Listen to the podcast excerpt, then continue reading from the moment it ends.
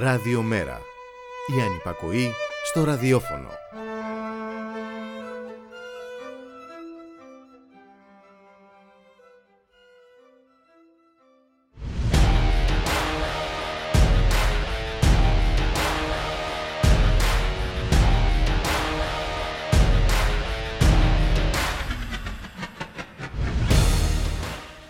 Πλειοψηφίες, λαός, όχλος, κοινό περιδικαίου αίσθημα, έννοιες που σκοφαντούνται από τις συντηρητικές δυνάμεις ως ένοχες και ανορθολογικές.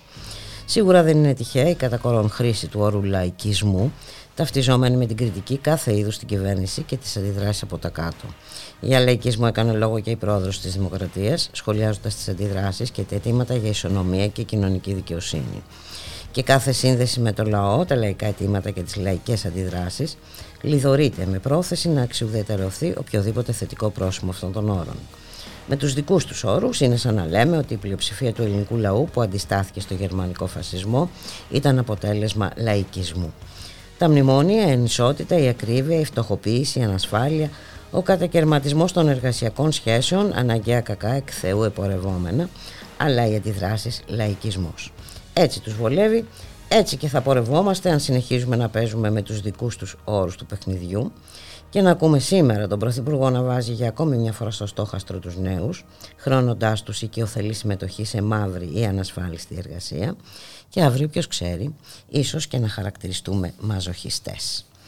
Και σαν σήμερα το πρωινό της 26ης Ιουλίου του 1944 ένα γυναικείο σώμα φρικτά παραμορφωμένο από εγκάβματα και κακώσεις μεταφερόταν στο νεκροτομείο από το σφαγείο που λειτουργούσε στο επιταγμένο ξενοδοχείο Κρυστάλ στην περιοχή της Βικτόριας.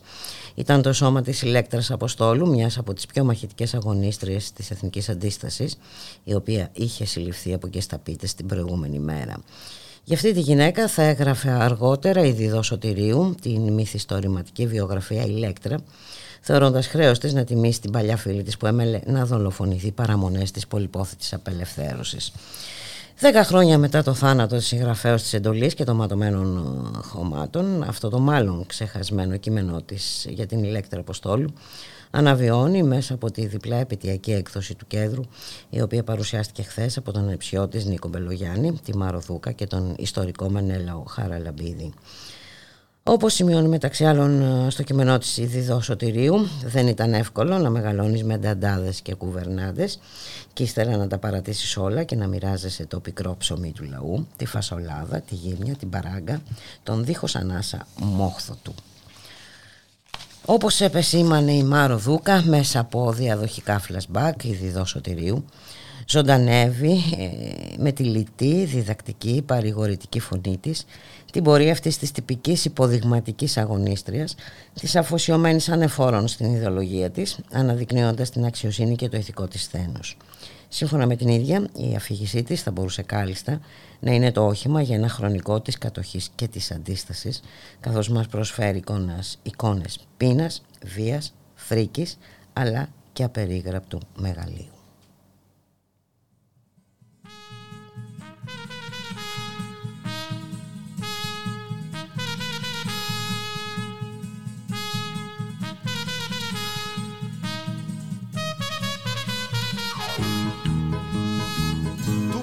Βάλει στο χακί.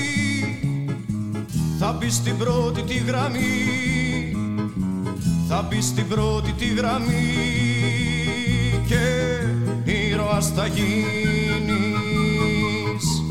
Εκείνος δεν μιλάει πολύ. Του είναι μεγάλη στολή. Του είναι μεγάλη στολή. Και βάσανο οι αρβίλες το εμβατήριο που του μάθα να λέει. Είναι μονοτονό και του έρχεται να κλαίει. Είναι μονοτονό και του έρχεται να κλαίει. Το εμβατήριο που του μάθα να λέει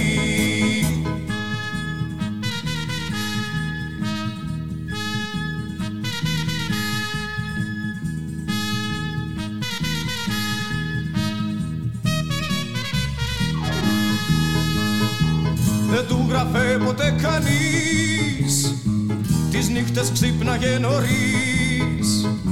Τις νύχτες ξύπναγε νωρίς Και μίλαγε για λάθος. Μια μέρα έγινε στουπί Πέταξε πέρα τη στολή. Πέταξε πέρα τη στολή. Και έκλαψε μονάχος μάθα να λέει. Είναι μονότονο και τρέπεται να κλαίει. Είναι μονότονο και τρέπεται να κλαίει. Το εμβατήριο που του μάθα να λέει. Το εμβατήριο που του μάθα να λέει. Είναι μονότονο και τρέπεται να κλαίει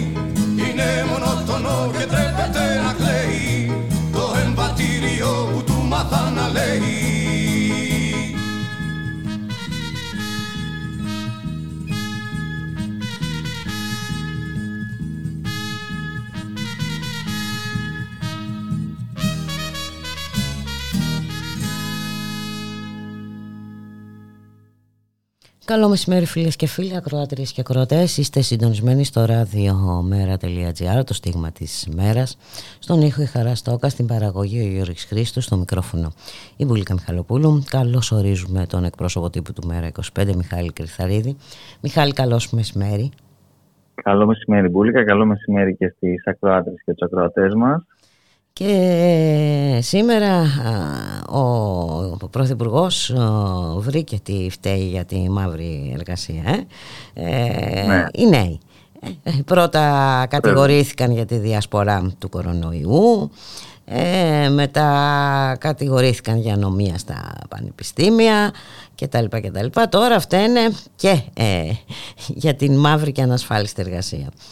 Τι νο- Ακριβώς. Έχουν κατα- κατηγορηθεί αν θες Μπουλίκα ακόμα και για την ανεργία. Αν θυμάστε και όλο αυτό το διάστημα, ιδιαίτερα και με τον τουρισμό και με όλα αυτά που ακούμε, είναι οι, οι, οι νέοι οι τεμπέληδες οι οποίοι δεν θέλουν να πάνε να εργαστούν αν και οι μεγαλοξενοδόχοι φίλοι του κ. Μητσοτάκη προσφέρουν φοβερές και τρομερές ε, συνθήκες εργασίας όπως τις έχουμε δει να καταγγέλλονται με μια σειρά από περιστατικά. Τώρα, όπως λες και εσύ, ε, είναι οι, οι, οι νέοι αυτοί οι οποίοι ευθύνονται για την ε, μαύρη εργασία και όχι φυσικά οι ανύπαρκτοι ελεγκτικοί μηχανισμοί και της σημερινής κυβέρνησης αλλά και όλων των προηγούμενων που διαχρονικά έχουν αποψηλώσει την επιθεώρηση εργασίας. Δεν ευθύνεται φυσικά επίσης η πολιτεία η οποία έχει οδηγήσει έτσι, την, ε, την κοινωνία και την οικονομία στην πλήρη ασφυξία και αυτό πολλές φορές υποθάλπτει ακριβώς και τη μαύρη και ανασφάλιστη εργασία.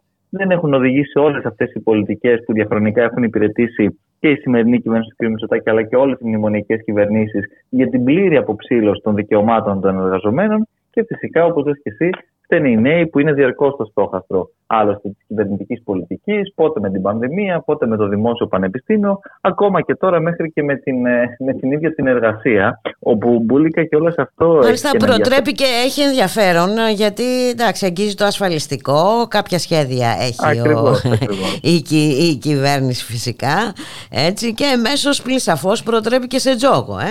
κάπου να επενδύσουν τα χρήματα αυτά οι, Μα- οι μα νέοι ουσιαστικά- άνθρωποι. Ε.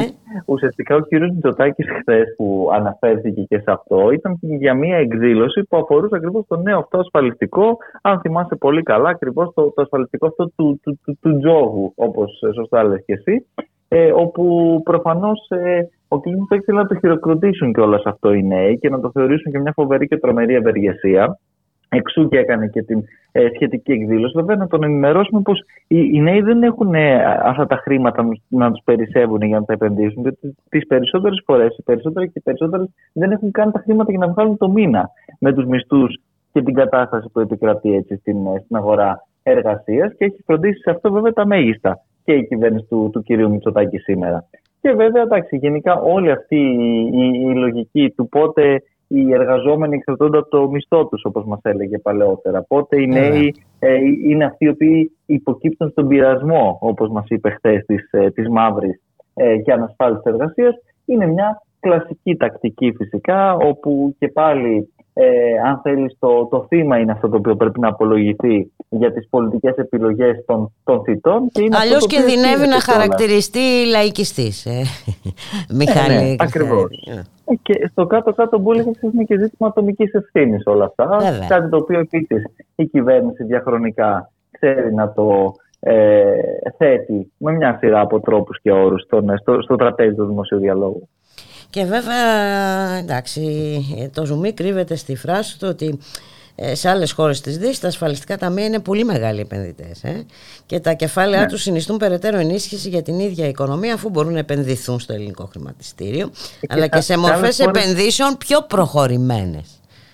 Ναι, και σε άλλες χώρες της Δύσης, να θυμίσουμε μπουλικα στον κύριο Μητσοτάκη ότι δεν, δεν κουρεύτηκαν τα αποθεματικά των ασφαλιστικών ταμείων για να σωθούν κάποιες τράπεζες και κάποιοι έτσι, ολιγάρχες ε, στην Ευρώπη. Στη χώρα μας συνέβη αυτό και μάλιστα με, με πανηγυρισμούς και μεταβαΐων και κλάδων με το καταστροφικό εκείνο PSI όπου και ο κύριος Μητσοτάκης και η παράταξή του συνενούσαν και συμφωνούσαν παρά το γεγονός ότι ουσιαστικά έτσι το είχε κάνει τότε ο κύριος Βεντζέλος αν θυμάμαι καλά ε, και βέβαια ε, για αυτά δεν έχει υπάρχει όχι η παραμικρή απολογία, αλλά αντιθέτως θέλουν και αυτά να τα χρεώσουν και πάλι ε, στον ελληνικό λαό. Ότι ο ελληνικός λαός, ας πούμε, ευθύνεται για αυτή την κατάσταση στην οποία έχουν περιέλθει τα ταμεία. Ταμεία τα οποία επίσης μπορεί να θυμίσουμε ότι ήταν οι άλλες επίσης προοδευτικές και εξυγχρονιστικές κυβερνήσεις, συγκεκριμένα νομίζω αυτή του κυρίου Σιμίτη, οι οποίες επέτρεψαν τη δυνατότητα να επενδύονται από τότε ακόμα τα διάφορα αποθεματικά τα οποία δημιουργούνταν στα ασφαλιστικά ταμεία από, του, από τον κόπο και τον τρόπο των ασφαλισμένων,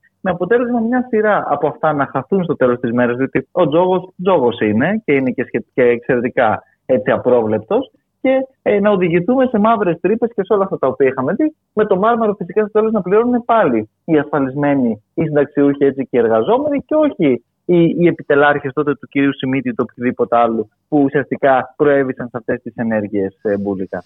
Και βέβαια μιας και μιλάμε για τζόγο δεν μπορούμε να μην αναφερθούμε και στο χρηματιστήριο της ενέργειας εδώ και, και, και τις νέες αυξήσεις που μας περιμένουν ε.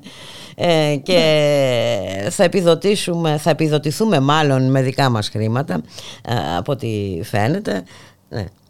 Ακριβώς. Για άλλη μια φορά με δικά μας χρήματα επιδοτούμε για άλλη μια φορά τα κέρδη της της ε, ολιγαρχίας, της πολύ συγκεκριμένης αυτής που ενέμεται το χώρο της αγοράς ενέργειας μέσα από αυτό το ψευτοχρηματιστήριο, με την κυβέρνηση να επιμένει ουσιαστικά στις ίδιες αυτές επιδοτήσεις. Την επιδότηση, ξαναλέω, όπως είπαμε για χθες, όχι των καταναλωτών και των πολιτών, αλλά στην επιδότηση των συγκεκριμένων παραγωγών και παρόχων, οι οποίοι την ίδια στιγμή ανακοινώνουν νέες αυξήσεις, διότι πολύ απλά η περιβόητη ρήτρα αναπροσαρμογής που τάχα μου δείτε θα έχει καταργηθεί όπως μας έλεγε ο κ. Μητσοτάκης, γίνεται αυτό το οποίο όλοι δυστυχώς λέγαμε και προμηνύαμε ότι ενσωματώνεται στα τιμολόγια.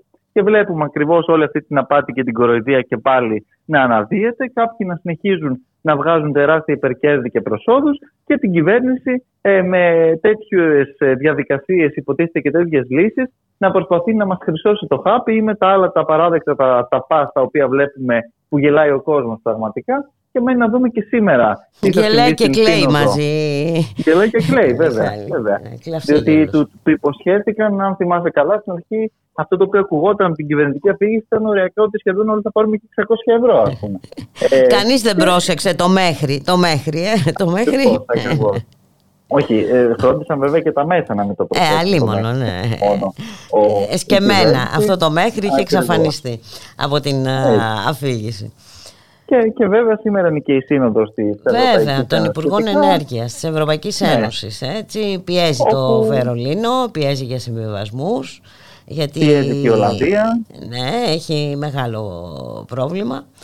Ναι, ε, να δούμε τι θα γίνει. Και υποτίθεται πως πιέζουμε κι εμείς. Να δούμε μέχρι πού θα πιέσουμε, διότι πολλές φορές έχουμε δει ποιες είναι οι πιέσεις που ασκούνται από την ελληνική πλευρά. Μόλις πιέσει το Βερολίνο, η Ολλανδία και διάφορες άλλες χώρες έτσι, δορυφόροι ε, του Βερολίνου ε, και να δούμε ακριβώς με τι θα γυρίσουμε, διότι υποτίθεται ότι μέχρι στιγμής δεν συμφωνούμε σε αυτή την, τη μείωση που είχε προτείνει η κυρία Φοντελάγεν και βέβαια υποτίθεται επίσης που θέτουμε μια σειρά από άλλα ζητήματα με, όπως το πλαφόν, όπως η κοινή ευρωπαϊκή πολιτική. Ε, πολύ φοβόμαστε πως για άλλη μια φορά όλα αυτά θα μείνουν και πάλι απλώς ε, στη συζήτηση και στις, ε, στις πιέσεις ε, μπουλικα και δεν θα υπάρξουν πραγματικές αποφάσεις από την πλευρά της Ευρωπαϊκής Ένωσης σε αυτή την, την κατεύθυνση.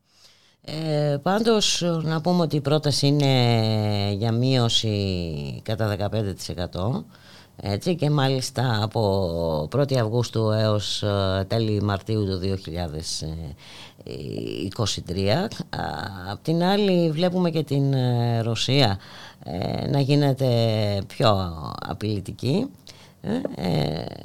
κόβει, μειώνει ναι. την παροχή και να δούμε τι θα γίνει. Η συνέντευξη που είναι καθορισμένη για τις 2.30 να δούμε τι θα προκύψει και όπως λες και εσύ αν μείνει και η ελληνική πλευρά στις προϋποθέσεις, οι προϋποθέσεις ε, που θέτει. Ναι. Ε, αν και, Κρατάμε μικρό καλάθι. Ε, πάντα, σίγουρα. σίγουρα. Ε, ναι. Ας, ας, ας, ελπίσουμε να, να, να υπάρξει έστω και μία φορά η εξαίρεση από αυτόν τον, τον κανόνα δυστυχώς το θλιβερό, τον οποίο έχουμε δει όλα αυτά τα, τα χρόνια μπουλικά. Και σήμερα είχαμε και τις καταγγελίες ε, του κυρίου Ανδρουλάκη για απόπειρα παγίδευση ναι. του κινητού του ε, με το γνωστό σύστημα, ναι, ναι, αυτό το...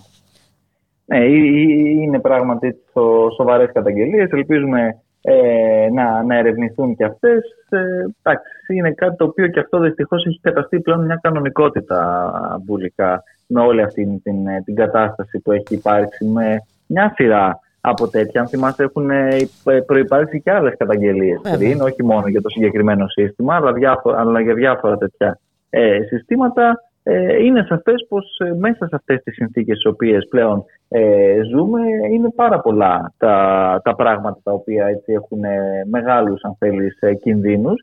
Και το ζήτημα είναι ότι η πολιτεία δεν κάνει τίποτα για να τους μετριάσει, δηλαδή μάλλον τους πολλαπλασιάζει με τη στάση και την τακτική της. Και γι' αυτό μένει να δούμε και, και στο συγκεκριμένο ζήτημα τι εξελίξεις ε, θα υπάρχουν και, και ευρύτερα, έτσι, όχι μόνο όσον αφορά αυτά τα οποία καταγγέλει ο κύριος Ανδρουλάκης, διότι εκεί υπήρξε απόπειρα, δεν υπήρξε τελικά έτσι, παγίδευση. Ε, εδώ έχουμε τις ε, καταγγελίες του δημοσιογράφου οι οποίες ε, ακριβώς, ακριβώς. Εντάξει, είναι επιβεβαιωμένες δηλαδή η παρακολούθηση ήταν ε, γεγονός Ακριβώς, ακριβώς. Ακριβώς. Οπότε γι' αυτό λέω ότι δεν είναι μόνο η συγκεκριμένη περίπτωση τώρα που ε, έμεινε ε, και ευτυχώς έτσι τουλάχιστον όπως καταγγέλλεται στο στάδιο της απόπειρας, αλλά υπάρχουν ε, και διαγνωσμένες ε, τέτοιες ε, περιπτώσεις. Και κατά τα άλλα, επίσης, μπορεί να πούμε, μιας και έτσι είμαστε, αν θες, και στο, στο, στο χώρο της της αντιπολίτευσης, ε, ότι υπήρξε και υπάρχει και μια πρόταση από τον ε, ΣΥΡΙΖΑ όσον αφορά την το, τον έλεγχο, εν πάση περιπτώσει, της διαχείρισης του Ταμείου Ανάκαμψης. Ναι. Ναι, ε, εμείς μπορούμε να ξεκαθαρίζουμε όπως και είχαμε κάνει εξ αρχής ότι διαφωνούμε με την ίδια τη δομή αυτού του ταμειου Και δεν είναι το ζήτημά μας εάν ε, ο, ο κύριος Τσίπρας ή οποιοδήποτε θα, θα το ελέγξει για να διαχειρίζεται με έναν καλύτερο τρόπο, όταν οι ίδιοι οι όροι του Ταμείου Ανάκαμψης είναι τόσο ταξικοί. Και αυτό το έχει καταγγείλει και ο ίδιος ο ΣΥΡΙΖΑ. Δεν είναι μόνο ότι το λέμε εμείς ή οποιοδήποτε άλλος. Ε, που εξορισμού δεν επιτρέπουν το να χρηματοδοτηθούν ας πούμε, μικρομεσαίες επιχειρήσεις και μια σειρά από άλλοι που πραγματικά το έχουν ανάγκη. Άρα το να, να, να, να παραστήσουμε τον, ε, το διαχειριστή. Τον το τροχονόμο τώρα. Τον... Ακριβώς. Το, αν θα πάνε το χρημάτων από τα οποία θα ναι. ωφεληθούν ναι. κάποιοι συγκεκριμένοι. Έτσι. Ακριβώς. Με ονοματεπώνυμο. Δηλαδή το, ε, ναι, το αν θα πάνε τα χρήματα αυτά στον κύριο Λάτη, στον κύριο Βαρδινογιάννη, αυτό θα είναι η, ο τρόπος με τον οποίο εμείς θα διαμεσολαβήσουμε όταν βέβαια για να πούμε ότι και ο ίδιος ο ΣΥΡΙΖΑ συμφωνεί σε μια σειρά με την, ε, ε, από πράγματα με την κυβέρνηση της Νέας Δημοκρατίας όσον αφορά τις περιπέτειε αυτές τις επενδύσεις, που στου ίδιους πάλι πηγαίνουν, χωρίς να χρειάζεται εκεί πέρα κάποια επιτροπή να ελέγχει και να λογοδοτεί για το αν θα πάει το ελληνικό πούμε, στον κύριο Λάτσι ή τι θα γίνει με τους. Ε, ε, ακόμα και με το χρηματιστήριο της ενέργειας που συζητάγαμε πριν, με, με την αγορά καυσίμων που και εκεί υπάρχουν πολύ συγκεκριμένοι ολιγάρχες που την έμονται, με όλα αυτά τα οποία συμβαίνουν. Ε, άμα είναι δηλαδή να, να συστήσουμε μια επιτροπή για το κάθε τι από αυτά, να δούμε ε, τι συμβαίνει. Αλλά το ζήτημα δεν είναι το αν θα πάνε στον Α ή στο Β ολιγάρχη, αλλά το ζήτημα είναι πώς θα πάνε ε, τα χρήματα πραγματικά εκεί που, που, υπά, που υπάρχει ανάγκη. Αλλά για μας το Ταμείο Ανάκαμψης δεν είναι το εργαλείο αυτό και γι' αυτό το λόγο από την πρώτη στιγμή το καταγγέλαμε. Όταν ο ΣΥΡΙΖΑ και το Κινάλ Πασόκ πανηγυρίζανε κιόλας για τη φοβερή και τρομερή αυτή προώθηση της ευρωπαϊκής ιδέας, όταν είναι ουσιαστικά μια από τα ίδια η μεταφορά των βαρών από τους ε, λίγους και ισχυρούς στους πολλούς τη στιγμή που οι, οι λίγοι ήταν αυτοί οι οποίοι θα απολαμβάνουν και πάλι έτσι τα, τα προνόμια και τα ωφέλεια μέσα από αυτές τις διαδικασίες. Και βέβαια Μιχάλη Κρυθαρίδη είναι τραγικό, ε, συνεχίζεται για έκτη μέρα η φωτιά ε, στον Εύρο. Ε, την ναι. Η οικολογική καταστροφή είναι λίγο νομίζω για να περιγράψει αυτό που συμβαίνει. Βέβαια, οι πρώτες εκτιμήσεις... Τι είπες; Οι πρώτες εκτιμήσεις για πες μου κάνουν λόγο για 25.000 στρέμματα καμένης γης. Ναι, ναι. Και μιλάμε τώρα για, για περιοχές έτσι, υψίστης ε, περιβαλλοντικής ε, σημασίας ε, και έτσι, αξίας, ε, περιοχές στις οποίες δυστυχώς βέβαια ε, ταυτόχρονα βάζει η κυβέρνηση μέσα σε αυτές τις συνθήκες στο στόχαστρο ε, με τις πολιτικές της και με το πολυνομοσχέδιο το οποίο φέρνει την ε, Παρασκευή προς ψήφιση στη, στη Βουλή, μέσα δηλαδή την, την ώρα που καίγονται όλες αυτές οι, οι, οι εκτάσεις. Ε, και πάλι και εκεί βέβαια υποτίθεται ότι η διαχείριση και όλη αυτή η κατάσταση γίνεται υπό τον κύριο Στυλιανίδη, ο οποίος έχει σπεύσει και όλα στην, στην περιοχή, αλλά μάλλον κάτι δεν πάει και, και τόσο καλά μπουλικα, διότι ακριβώς βλέπουμε όλες αυτές τις ε, δραματικές πραγματικά εικόνες να, να συνεχίζονται και όχι μόνο εκεί. Και όχι μόνο ε, εκεί και δεν ακούμε και τίποτα για την ε, περιοχή σε δύσβατη περιοχή των ε, φωτιά σε δύσβατη περιοχή των Γραβενών έτσι, που καίει για πέμπτη μέρα και απειλεί τον ναι. Εθνικό Δρυμό Βαλιακάλντα. Γι' αυτό δεν ακούμε α, τίποτα. Α, ακριβώς, ακριβώς. Αν και το να πούμε ότι το, το, το, θέμα το έχει αναδείξει όσο μπορεί ε, ο βουλευτής μας, ο Κρήτονας, ο, ο Αρσένης. Ε, Παρ' όλα αυτά, έχουμε τον Πρωθυπουργό να δηλώνει πως μετά το 15 Αύγουστο, προφανώς για να ηρεμήσει λίγο ο άνθρωπος, ε, θα επισκεφτεί την, ε, τη Λέσβο. Α, μετά ακριβώς από ε, όσα. Ε, θα περιμένει να δει τι θα έχει καεί. Ε, ναι, ναι, ξέρεις, να, να, να πάει απευθείας να βγάλει καμία. Να έχει ολοκληρωμένη εικόνα των καμένων. Ναι, ναι. Ακριβώς, ακριβώς.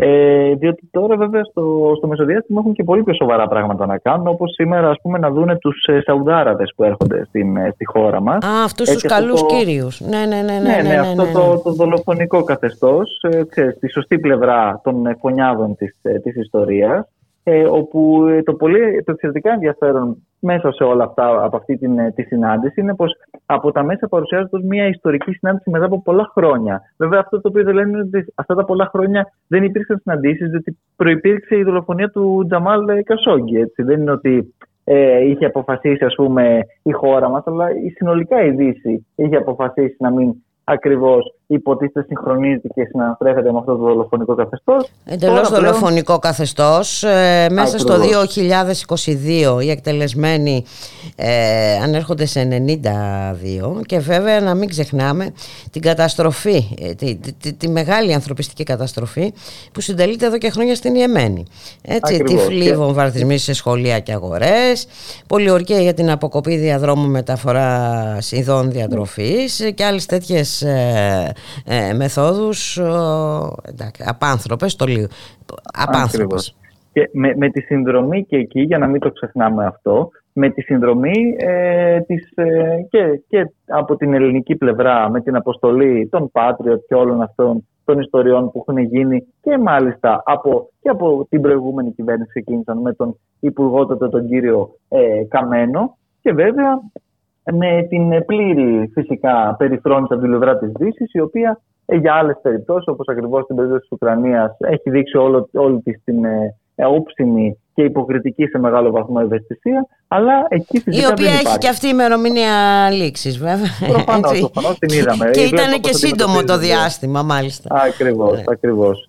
Ε, αλλά για να μην έτσι ξεχνιόμαστε και σε αυτά, όπου και εκεί ακριβώς ε, και η υποκρισία και όλα αυτά ε, συνεχίζουν να, να περισσεύουν όπως βέβαια και σε όλα τα άλλα, δηλαδή και πέρα από το εξωτερικό και στα εσωτερικά μας ε, ζητήματα. Και ένα ακόμα θες μπουλικα λιθαράκι σε αυτή την τεράστια υποκρισία είναι και η σχετική τροπολογία που υπάρχει στο, ε, μάλλον η σχετική διάταξη που υπάρχει στο πολυνομοσχέδιο αυτό το εκτροματικό που θα περάσει πέμπτη Παρασκευή από τη Βουλή, όπου ανατρέπεται η απόφαση του Συμβουλίου της Επικρατείας για το νερό, για την ΕΙΔΑΠ και την ΕΙΑΘ, όπου το Συμβούλιο της Επικρατείας λέει ότι πρέπει να γυρίσουν πίσω στο δημόσιο οι μετοχές των επιχειρήσεων αυτών, διότι είναι αντισυνταγματική η μεταφορά τους στο υπερταμείο, η κυβέρνηση νομοθετεί λέγοντάς μας ότι αυτές είναι διεθνείς υποχρεώσεις. Και άρα για να καταλάβουμε λίγο έτσι και η δικαιοσύνη αυτή, η ανεξάρτητη ναι, ναι, ναι, ναι, ναι. που σεβόμαστε, πόσο εύκολα μπορούμε να τη γράψουμε στα παλαιότερα των υποδημάτων μας, αν υπάρξει απλώς ένα νεύμα από την πλευρά των δανειστών. Διότι κατά τα άλλα Ω γνωστό, βγήκαμε και από τη μνημονιακή διαδικασία, έτσι, μπουλικα.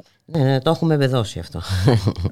Στον αντίποδα, φυσικά, εμείς καταθέσαμε τροπολογία που εφαρμόζει ακριβώς την δικαστική αυτή απόφαση του Συμβουλίου της Επικρατείας και δεν την παρακάμπτει χάρη ε, των, ε, των δανειστών, της Τρόικας ή οποιοδήποτε άλλο. Μάλιστα, μέχρι να κλείσει αυτή η Βουλή, εντάξει, δεν ξέρω τι θα έχει απομείνει. Ε, κάνουν ό,τι μπορούν οι άνθρωποι να μην αφήσουν τίποτε ε, όρθιο. Να σε Και θα ξανανοίξει κιόλας μετά. Α, ναι, πότε; ε, όταν μετά τον Αύγουστο, mm. εκεί να δούμε τι άλλο θα δούμε. Ε, κοίτα, άμα περιμένουμε συνέχεια να δούμε τι θα δούμε, ε, κάπως έτσι θα βλέπουμε κάτι νέο συνέχεια. Ε, να σου... Ναι, εντάξει, κάτι άλλο πρέπει να γίνει, Μιχάλη Κρυθαρίδη. Ε, πρέπει να... Η κυβέρνηση παίζει με τους δικούς τους όρους, παίζει στο γήπεδό της, βάζει αυτή τους κανόνες, βάζει τους όρους. Ε, να δούμε εμείς οι υπόλοιποι τι θα κάνουμε. Να σε ευχαριστήσω πάρα πολύ, Μιχάλη Κρυθαρίδη. Καλή συνέχεια, καλό σου απόγευμα. Γεια σας. Γεια χαρά.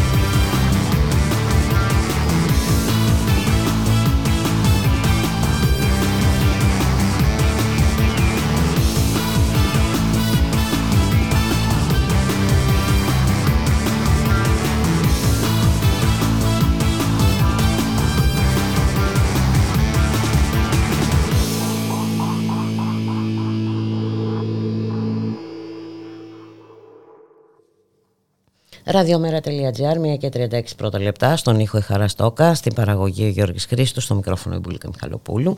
Η ρήτρα αναπροσαρμογής έφυγε, ζήτω η ρήτρα αναπροσαρμογής εν ολίγης. Ενσωματώνεται κατά πως φαίνεται στα τιμολόγια. Να καλωσορίσουμε ε, τον κύριο Γιώργο Αδαμίδη, πρόεδρο της Γενόπ ΔΕΗ. Καλό σας μεσημέρι κύριε Αδαμίδη κάποια διακοπή έχουμε στην τηλεφωνική μας ε, σύνδεση. Θα επιχειρήσουμε να επικοινωνήσουμε και πάλι με τον κύριο... Ναι, ναι. Α, γεια σας κύριε Αδαμίδη. Καλό μεσημέρι. Σας ακούω τώρα. Καλό μεσημέρι, καλό μεσημέρι. Σας ακροατές Τελικά τι γίνεται. Ε, θα πληρώσουμε εμείς τις επιδοτήσεις. Άκουγα που λέγατε ότι η ρήτρα αναπροσαρμογής έφυγε, αλλά έμεινε η αναπροσαρμογή. Μπορεί να έφυγε η ρήτρα, έμεινε η αναπροσαρμογή. Αυτή είναι η πραγματικότητα και προφανώς ε, θα πληρώσουμε, οι καταναλωτές πληρώνουν τις επιδοτήσεις των καρτέλ στην ουσία γιατί ε, αυτό το 1, σχεδόν 2, 1,135 εκατομμύρια ευρώ η γενναία εντός εισαγωγικών επιδότηση του κυρίου Σκρέκα ε, προς τους καταναλωτές ναι. όπως πολύ σωστά είπατε ε, από τους καταναλωτές προέρχεται, από τους πολίτες προέρχεται, από τον κρατικό προϋπολογισμό προέρχεται και οι προτεραιότητες της κυβέρνησης είναι να επιδοτήσουν το καρτέλ της ενέργειας που τόσο καιρό ε, μαζί συζητάμε ε, έτσι όπως έχει προκύψει από την δημιουργία του από τον Νοέμβριο του 20 ε, με το περιβόητο ελληνικό χρηματιστήριο ενέργειας. Αυτή είναι μια πραγματικότητα. Οι τιμές θα αυξάνονται, θα συνεχίζουν να αυξάνονται δυστυχώς όσο η κυβέρνηση επιλέγει να επιδοτεί το καρτέλ. Μάλιστα. Απλά τα πράγματα. Μάλιστα. Ε, Εμείς ναι, πληρώνουμε τα υπερέσοδά τους. Εντάξει. Ναι, ακριβώς. Ε, τους επιδοτούμε με δικά μας χρήματα. Πολύ ωραίο αυτό, έτσι. Με, ναι. Ε, ναι, αν ήταν να φύγει η ρήτρα ή να έχουμε τιμές περσινέ, εντυπωσιακό είναι αυτή τη σήμερα. Η, σήμερα η τιμή είναι 452 ευρώ και χθες ήταν 466 τις επόμενες ε, ημέρες και εβδομάδες εγώ είμαι βέβαιος ότι θα ξεπεράσει τα 500 ευρώ. Όταν αντίστοιχη ε, ημερομηνία πέρσι όλος ο, ο μήνας ε, Ιούλιος ας το πούμε η, η τιμή ήταν 70 ευρώ, 74 ευρώ. Δηλαδή μιλάμε για έναν πενταπλασιασμό ούτε και παραπάνω, έξι φορές πιο πάνω, 6 42 καταλαβαίνετε πόσο πιο πάνω είμαστε. Μάλιστα. σε σχέση με πέρυσι ε, αυτή η διαδικασία ε, είναι μια ξεκάθαρη επιλογή των ε, παιχτών του φυσικού αερίου. Όταν οι τιμές καθορίζονται μόνο από το ακριβότερο καύσιμο, από το φυσικό αέριο, χθες στην ενδοημερήσια αγορά είχαμε φτάσει τα 682 ευρώ. Στην ενδοημερήσια αγορά. Καταλαβαίνετε λοιπόν πώς πηγαίνουν και πού πάνε οι τιμές με μια εταιρεία που φροντίσαμε εδώ και 10 μήνες να την κάνουμε ιδιωτική, όταν, όταν στη Γαλλία, στη Γερμανία τις ήδη ε, δημόσιες υπηρεσίες, ε, επιχειρήσεις τις κρατικοποιούν απόλυτα στο 100% για να μπορέσουν να, να αντιμετωπίσουν αυτό, ναι, τις τιμές. Ακριβώς, γιατί, γιατί ο στόχος σε μια τέτοια εταιρεία που την ελέγχει το δημόσιο δεν είναι η μετοχή της, είναι οι τιμές που μπορεί να φέρεις στους καταναλωτές, οι οποίες να είναι προσιτές σε μια κρίση που είναι. Ε, ε, υπαρκτή, είναι υπαρκτή και μάλιστα ε, θα περιμένουμε και να γίνει και μεγαλύτερη αυτή η κρίση. Βλέπουμε τι γίνεται στην Ευρώπη. Ε, σήμερα έχουμε ε, στις Βρυξέλλες τις συναδρίες των Υπουργών Ενέργειας ε, γίνεται λόγος για, για μείωση ε, κτλ. κτλ. Ε, Ναι, μείωση τι μείωση. Μείωση της, της κατανάλωσης. κατανάλωσης.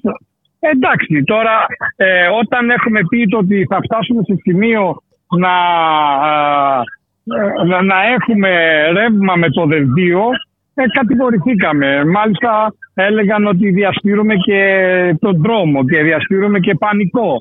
Η πραγματικότητα λοιπόν είναι συγκεκριμένη.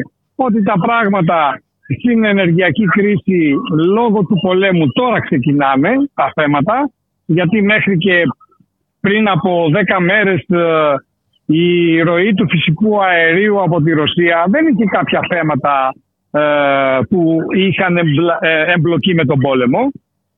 υποτίθεται ότι η Ευρώπη έχει επιλέξει την ανεξαρτητοποίησή της από το ρώσικο αέριο με τυμπανοκρουσίες και βλέπουμε ότι τώρα η ίδια η Ευρώπη, όλη η Ευρώπη ξεκινώντας από τη Γερμανία να λέει για δελτίο. Οι Γερμανοί μιλήσανε για δελτίο, δεν ακούσανε τη συνδική μας συζήτηση πριν από τρεις μήνες και είπανε αφού το είπε ο Αδαμίδης με το ράδιο Αυτό κάνουμε. βάλουμε δελτίο. ναι, το καταλαβαίνετε ότι η πραγματικότητα είναι αυτή. Όλοι το καταλαβαίνουν και οι ακροατές μας. Άρα τα θέματα λοιπόν είναι μπροστά μας της ενεργειακής κρίσης όπως σωστά παρατηρήσατε. Το θέμα είναι πώς περνάει αυτή ε, στον καταναλωτή οι επιδοτήσεις που με την πανοκρουσία εξήγηλε χθες ο κύριος Σκρέκας είναι μια συνειδητή επιλογή ε, επιδότησης των παιχτών της ενέργειας και όχι των καταναλωτών. Διότι στον καταναλωτή δεν μένει απολύτως τίποτε. Πέρσι τέτοια περίοδο ο καταναλωτής πλήρωνε στις ήδη αυξημένες τιμές για να διασωθεί υποτίθεται η ΔΕΗ με 11 λεπτά την uh, κιλοβατόρα. Θυμίζω ότι ε, από 1 Σεπτεμβρίου του 2019 είχαν γίνει οι αυξήσεις και σήμερα πληρώνει μετά και τις τεράστιες επιδοτήσεις θα πληρώνει μίνιμουμ 18 λεπτά την κιλοβατόρα. Από τα 11 στα 18 είναι 7 λεπτά ε, τα οποία προφανώς είναι πάνω από 55-60% αύξηση και μάλιστα στις δεδομένες ε, οικονομικές ε, συνθήκες. Ε, Ακριβώς. Ε, κυρία Δαμίδη, σε συνδυασμό δηλαδή με την ακρίβεια και την μεγάλη αύξηση του κόστους ε, διαβίωσης, καταλαβαίνουμε πάρα ναι. πολύ καλά τι γίνεται. 12% πληθωρισμό. Ακριβώς, 12%. Ναι, 12% πληθωρισμό. Και ενώ ναι, όπως σωστά παρατηρήσατε σε άλλες χώρες γίνονται προσπάθειες τέλος πάντων ε, να, μειωθεί, να μειωθούν οι επιπτώσεις ε, για τους καταναλωτές. Εδώ απτοείται αυτή η κυβέρνηση. Και μάλιστα όλα αυτά με τη ρήτρα έγιναν βέβαια γιατί ε, είχαν προηγηθεί και κάποιες ε, αγωγές κάποιες δικαστικές Ακριβώς, αγωγές. Όλα, όλα αυτά προκειμένου να εξουδε, ναι. εξουδετερωθούν βρέθηκε ένας άλλος τρόπος. Και βέβαια Μια επειδή... ακριβώς αυτό. Με το αποτέλεσμα το ίδιο. Και βέβαια να μην μιλήσουμε τώρα και για το Power Pass και... γιατί είναι, ε, εντάξει, είναι κλαυσίγελος, είναι κομικό τραγικό. Ναι. Ε, μα όταν ε, έχει κανείς να, να κάνει μια απλή διαίρεση του ποσού που δόθηκε για το Power Pass σε σχέση με, τους, ε, με τα εκατομμύρια των καταναλωτών που ήταν δικαιούχοι πάρα πολύ εύκολα μπορεί να βγάλει το αποτέλεσμα, να δει το μεσοσταθμικό, ότι δεν ξεπερνούσε τα 30 ευρώ όλη αυτή η διαδικασία, αλλά το επικοινωνιακό επιτελείο της κυβέρνησης και πάρα πολλά μέσα ενημέρωσης μιλάγαν για 600 ευρώ. Και κάποιοι περίμεναν 600 ευρώ. Νομίζω ότι όλα αυτά τα πράγματα. Είχαν ξεχάσει ε, να πούνε το μέχρι, η κυρία Αδαμίδη. Δεν είχαν προσέξει το μέχρι 600 ευρώ. Συνήθως τις λεπτομέρειες τις ξεχνάνε αλλά ο, ο κόσμος ε, νομίζω ότι θα αποδώσει όσα πρέπει να αποδώσει εκεί που πρέπει και όταν πρέπει. Ε, μπορεί να αργήσαμε λίγο. Η, το τσουνάμι, επαναλαμβάνω, της ακρίβειας ε, είναι, ξεκινάει θα έλεγα τώρα. Είπα λίγο πριν ότι πέρσι είχαμε τιμές στα 70 ευρώ, 74 ευρώ. Ε, σήμερα έχουμε τιμές στα 450 ευρώ. Πέρσι ο πληθωρισμός ήταν κάτω από 1%, τώρα είναι στο 12,1% και έχουμε υπουργούς που περιφέρονται στην τηλεόραση και στα κεντρικά μέσα επικοινωνίας πανηγυρίζοντας για τις ε, επιλογές τους. Ναι, αυτό το πράγμα δεν μπορεί να, να, να συνεχίζεται. Ε, δεν ξέρω τι να πω. Ε, ο κόσμος είναι βέβαια σε απόγνωση Α, είναι ναι. ε, σίγουρο για μένα το θέμα είναι ναι, να βρεθεί μια θετική διέξοδο σε αυτή την απόγνωση. Ε, Κοιτάξτε, ένα, ένας από, ναι, ένας από, ένα, ένα μέτρο που θα μπορούσε να σώσει αυτή τη διαδικασία mm. είναι να τη μετριάσει, μας περιπτώσει, είναι αυτό που γίνεται σήμερα. Ε, ξεκίνησε δειλά-δειλά να αυξάνει τη συμμετοχή του ο, ο Λιγνίτης στην ε, παραγωγή ηλεκτρικής ενέργειας ε, για αυτήν την περίοδο που για την περίοδο τώρα μιλάμε για μια πολύ μεγάλη κρίση. Είναι εντυπωσιακό ότι ο Γερμανός υπουργός Ενέργειας, ο οποίος προέρχεται από τους πράσινους, να ενεργοποιήσει το φουλ τα λιγνητικά και τα εργοστάσια άνθρακα στη Γερμανία και ο υποτιθέμενος πράσινος σε εισαγωγικά πολλά Έλληνας Πρωθυπουργός να επιμένει στο κλείσιμο των λιγνητικών μονάδων και μόλις είδε τα πράγματα ξεφεύγουν από οτιδήποτε ε, από τον έλεγχο ε, αρχίζουν να λένε ότι πρώτα, πρώτα να αυξήσουμε την παραγωγή ενέργειας από λιγνίτη ε, που προφανώς δεν είναι εύκολη δεν, διαδικασία. Ε, δεν είναι εύκολη και βέβαια δεν είναι και η καλύτερη διαδικασία αλλά έτσι όπως ε, έχουν ε, τα πράγματα κύριε Αδαμίδη τα περιθώρια είναι πολύ στενά. Και βέβαια μιας και ενημερώθηκα να σας ενημερώσω και εσάς ότι 27 Υπουργοί Ενέργειας κατέληξαν σε συμφωνία για τη μείωση της κατανάλωσης φυσικού αερίου. Λεπτομέρειες δεν ξέρουμε. Θα υπάρξει μια συνέντευξη τύπου στις 2.30 να δούμε λοιπόν ε, τι μας περιμένει να δούμε τι ακριβώς συμφώνησαν ναι. Μάλιστα. Να σας ευχαριστήσω. Και τι σημαίνει ναι. αυτό. Να καλά. Να, ναι, να δούμε τι, τι συμφώνησαν για αυτή τη μείωση. Και τι θα σημάνει και αυτό; αυτό. Και τι θα σημάνει ναι, αυτό; Ε, και να μην ξεχνάμε ότι και οι Ρώσοι ε, ε, κόβουν σιγά σιγά τη ροή. Ε, την έχουν κόψει ακόμη περαιτέρω. Μάλιστα. Είναι οι ναι. επιλογές, οι σωστές επιλογές και της Ευρώπης, έτσι. Οι οποίες βέβαια δεν μας προκαλούν καμία εντύπωση. Έχουμε συνηθίσει από την ιστορία των μνημονίων, για να μην μιλήσω και για νωρίτερα. Να σας ευχαριστήσω πάρα πάρα πολύ κυρία Αδαμίδη. Να είστε καλά. καλά. Καλή συνέχεια. Γεια χαρά. Γεια χαρά.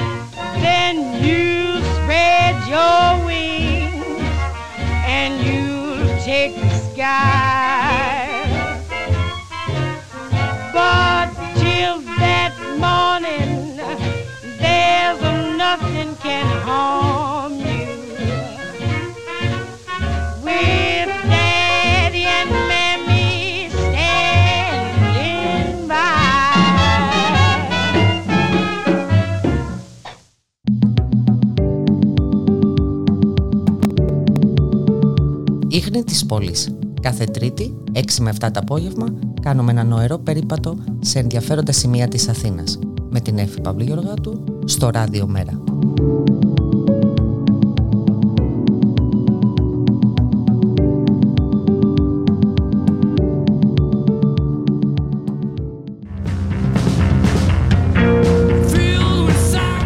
Σε φαγεί η καθημερινότητα; Θέλεις διακοπές με νόημα; Έχουμε τη λύση.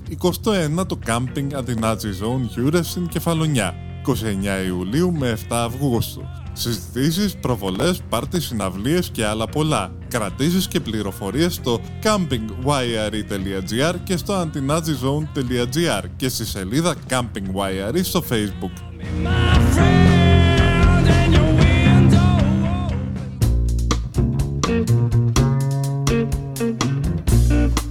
Διαφορά φάσεις. Κοινωνία και πολιτισμός από τη σκοπιά της νεολαίας. Κάθε Τετάρτη, 10 με 12 το βράδυ, με τον Μάριο Παρασκευόπουλο και τον Στάθη Σαραντινόπουλο. Μια εκπομπή του Ράδιο Μέρα. Η ανυπακοή στο ραδιόφωνο.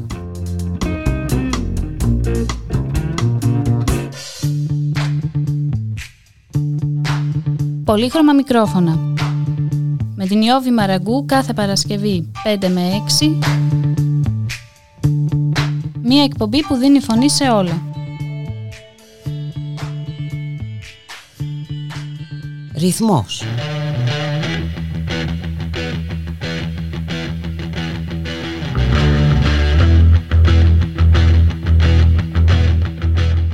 Ανταπόκριση.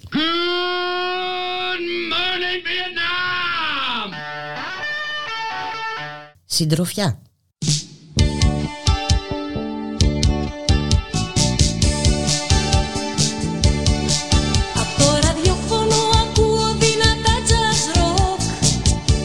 ενημέρωση. Φυλακό ανήκει στους εργατές και όχι στα παρασίτα τους κεφαλαιοκρατές. Μελωδία.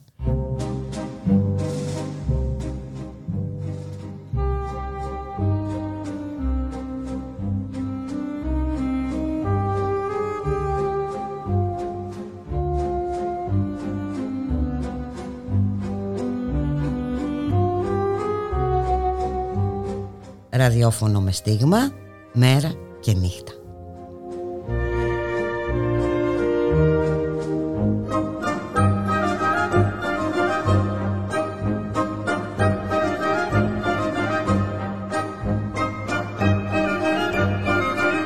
Βέτο. Δευτέρα έως Παρασκευή 3 με 5 μεσημεριάτικα εδώ, στο radiomera.gr με τον Θοδωρή Βαρβαρέσο Δρόσο και τον Δημήτρη Λιάπη. Μια εκπομπή για την πολιτική, κοινωνία, πολιτισμό και άλλα πολλά που θα ανακαλύψουμε μαζί. Εσείς θα θέσετε βέτο σήμερα. Έτσι πρέπει παιδάκι μου.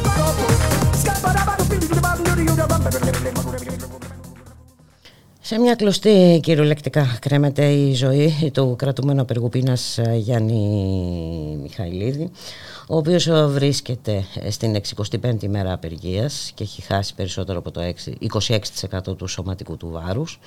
Σύμφωνα με τη γιατρό του, η υγεία του έχει επιδεινωθεί απότομα και ανα πάσα στιγμή κινδυνεύει με υπογλυκαιμικό σοκ. Χθες συνέδριασε το Συμβούλιο Εφετών Λαμίας προκειμένου να εξετάσει την έφεσή του για να του χορηγηθεί το δικαίωμα της υφόρων ε, απόλυσης. Ε, αμέσως μετά την ε, συνεδρία του Συμβουλίου Εφετών τον επισκέπτηκαν οι συνήγοροι του προκειμένου να τον ε, ενημερώσουν. Το Συμβούλιο εξέτασε κάθε πτυχή της υπόθεσης, άκουσε για την κρισιμότητα της κατάστασης σχετικά με την υγεία του Γιάννη Μιχαλίδη στην περίπτωση του οποίου δεν κρίνονται μόνο οι εντοχές της ανθρώπινης ζωής αλλά πρωτίστως οι εντοχές ε, του κράτους ε, δικαίου.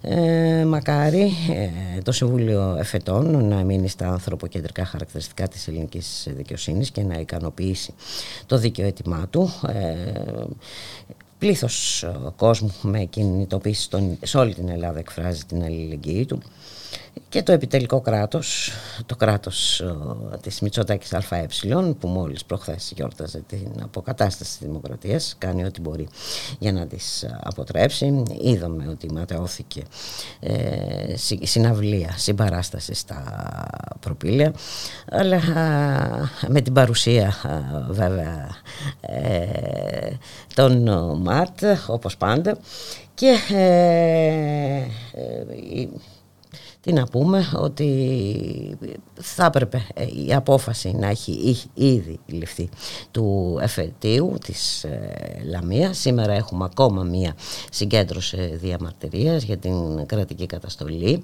και αλληλεγγύη στο Γιάννη Μιχαλίδη. Σήμερα λοιπόν στις 7, στο, στις 7 η ώρα το απόγευμα ε, στο Σύνταγμα.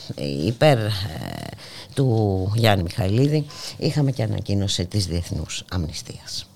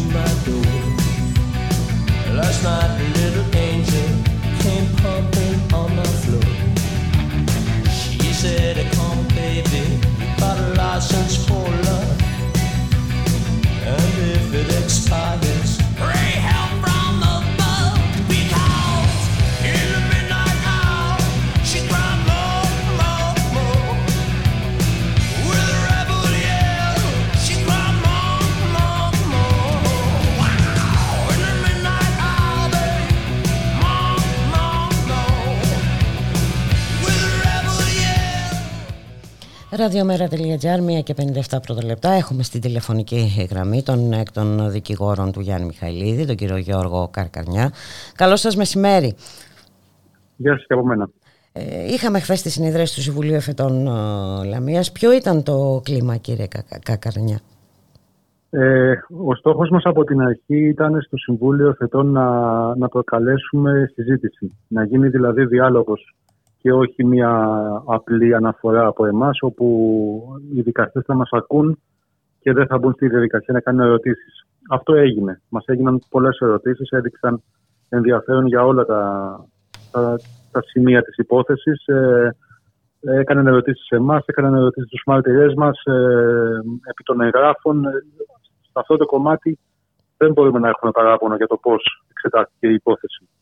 Ε, αυτό το ζήτημα φαίνεται ότι προχώρησε ως προς την αντιμετώπιση η οποία ήταν σφαιρική και μπορούμε να πούμε ότι μείναμε ικανοποιημένοι από αυτή την αντιμετωπιση Το ζήτημα τώρα είναι εάν αυτό θα μεταφραστεί σε μια θετική απάντηση, γιατί αυτό είναι το μείζον. Και μάλιστα και πότε, όσο πιο σύντομα γίνεται, έτσι. γιατί εδώ τα πράγματα είναι εντελώς οριακά. Επειδή είναι οριακά, είναι, δεν είναι πλέον οριακά, είναι παραπάνω γιατί θα σας πω για την κατάστασή του. Ε, στη συνέχεια ε, ζητήσαμε άμεσα την απάντηση. Μας διαβεβαίωσαν ότι θα γίνει άμεσα. Δεν μας είπαν πιο συγκεκριμένα κάτι. Δεν, ε, επειδή έχει ακουστεί και σε κάποια ίσως μέσα περί Παρασκευής, δεν, δεν, δεν υπόθηκε κάτι τέτοιο. Ε, η απάντηση ήταν άμεσα. Δεν έχει υποθεί κάποια συγκεκριμένη ημέρα. Εμείς ε, θα είμαστε συνεχώς σε επικοινωνία και περιμένουμε να μάθουμε τα νεότερα. Η απόφαση πάντως πρέπει να βγει μέχρι και την, και την Παρασκευή, αν δεν κάνω λάθος. Κοιτάξτε, η απόφαση πάνω απ' όλα πρέπει να είναι θετική. Αυτό πρέπει να είναι το νούμερο ένα. Ε, θέλω να το πω όσο πιο ξεκάθαρα γίνεται. Αν δεν είναι θετική, ε, ουσιαστικά τελειώνουν όλα. Δεν υπάρχει κάτι άλλο που προλαβαίνουμε να κάνουμε μετά.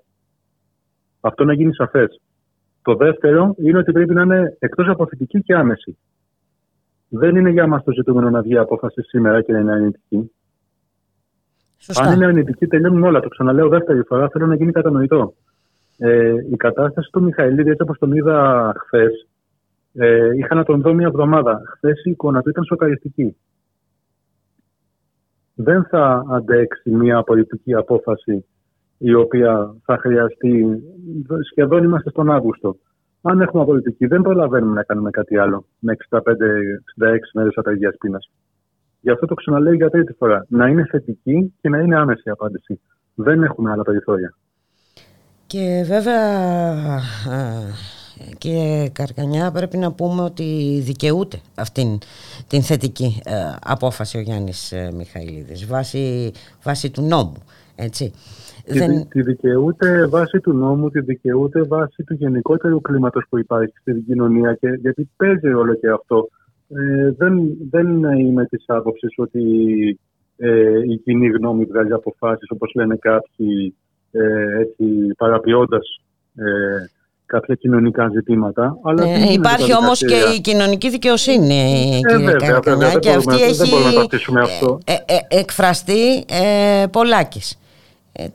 Κοιτάξτε, από τη στιγμή που η δικαιοσύνη και σωστά βάζει και τον ε, λαϊκό παράγοντα στη διαδικασία των μεικτών ορκωτών δικαστηριών, όπου συμμετέχουν και πολίτες με ψήφο, ε, με, με περισσότερε ψήφους, 4-3 επί των ε, τακτικών δικαστών, δεν μπορούμε τη μία να λέμε ότι εμπιστευόμαστε τους πολίτες στα μεικτά ορκωτά και απ' την άλλη δεν ε, μας ενδιαφέρει τι λέει η κοινωνική η κοινή γνώμη και να ε, καταδικάζουμε την οποιαδήποτε έκφραση κριτικής σε αποφάσεις που αφορούν συγκεκριμένους κατηγορουμένους, γιατί η κριτική αφορούσε αυτούς, οι οποίοι έτυχαν ευεργετημάτων που θα έπρεπε να τα λαμβάνουν όλοι, όχι μόνο συγκεκριμένοι κατηγορουμένοι. Εκεί, εκεί ασκήθηκε η κοινωνική κριτική, στο γιατί να λαμβάνουν συγκεκριμένοι τα ευεργετήματα του νόμου. Όχι γιατί δίνονται γενικά και αόριστα. Δεν δίνονται γενικά και αόριστα.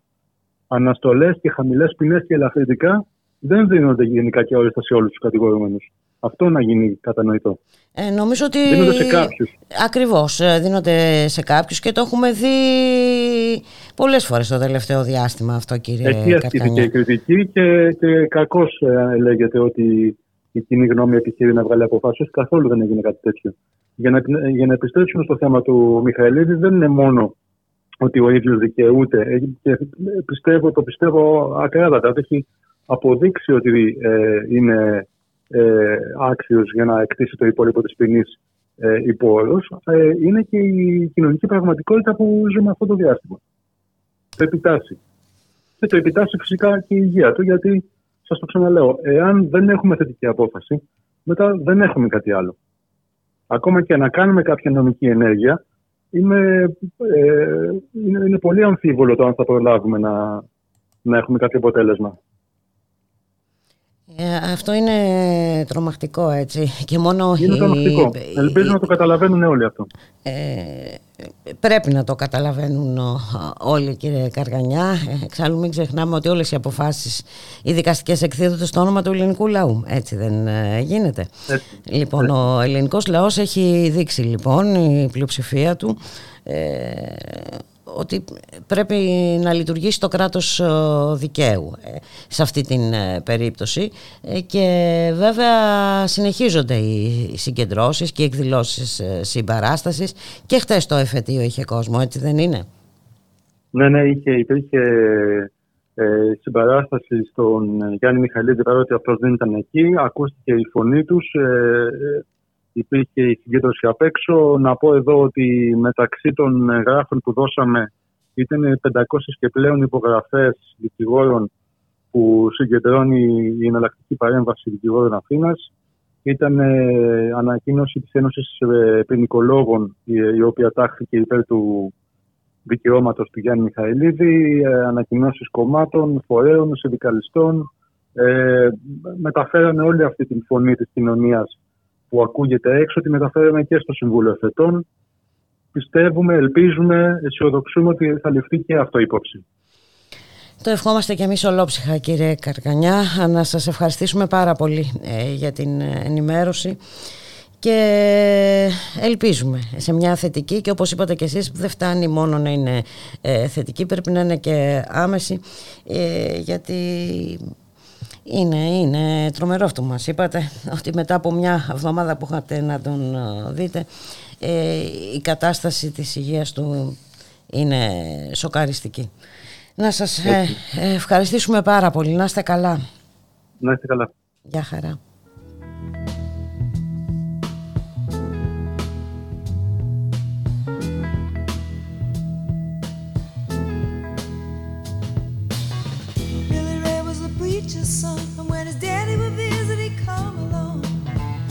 Around and started talking, Cousin Billy would take me walking.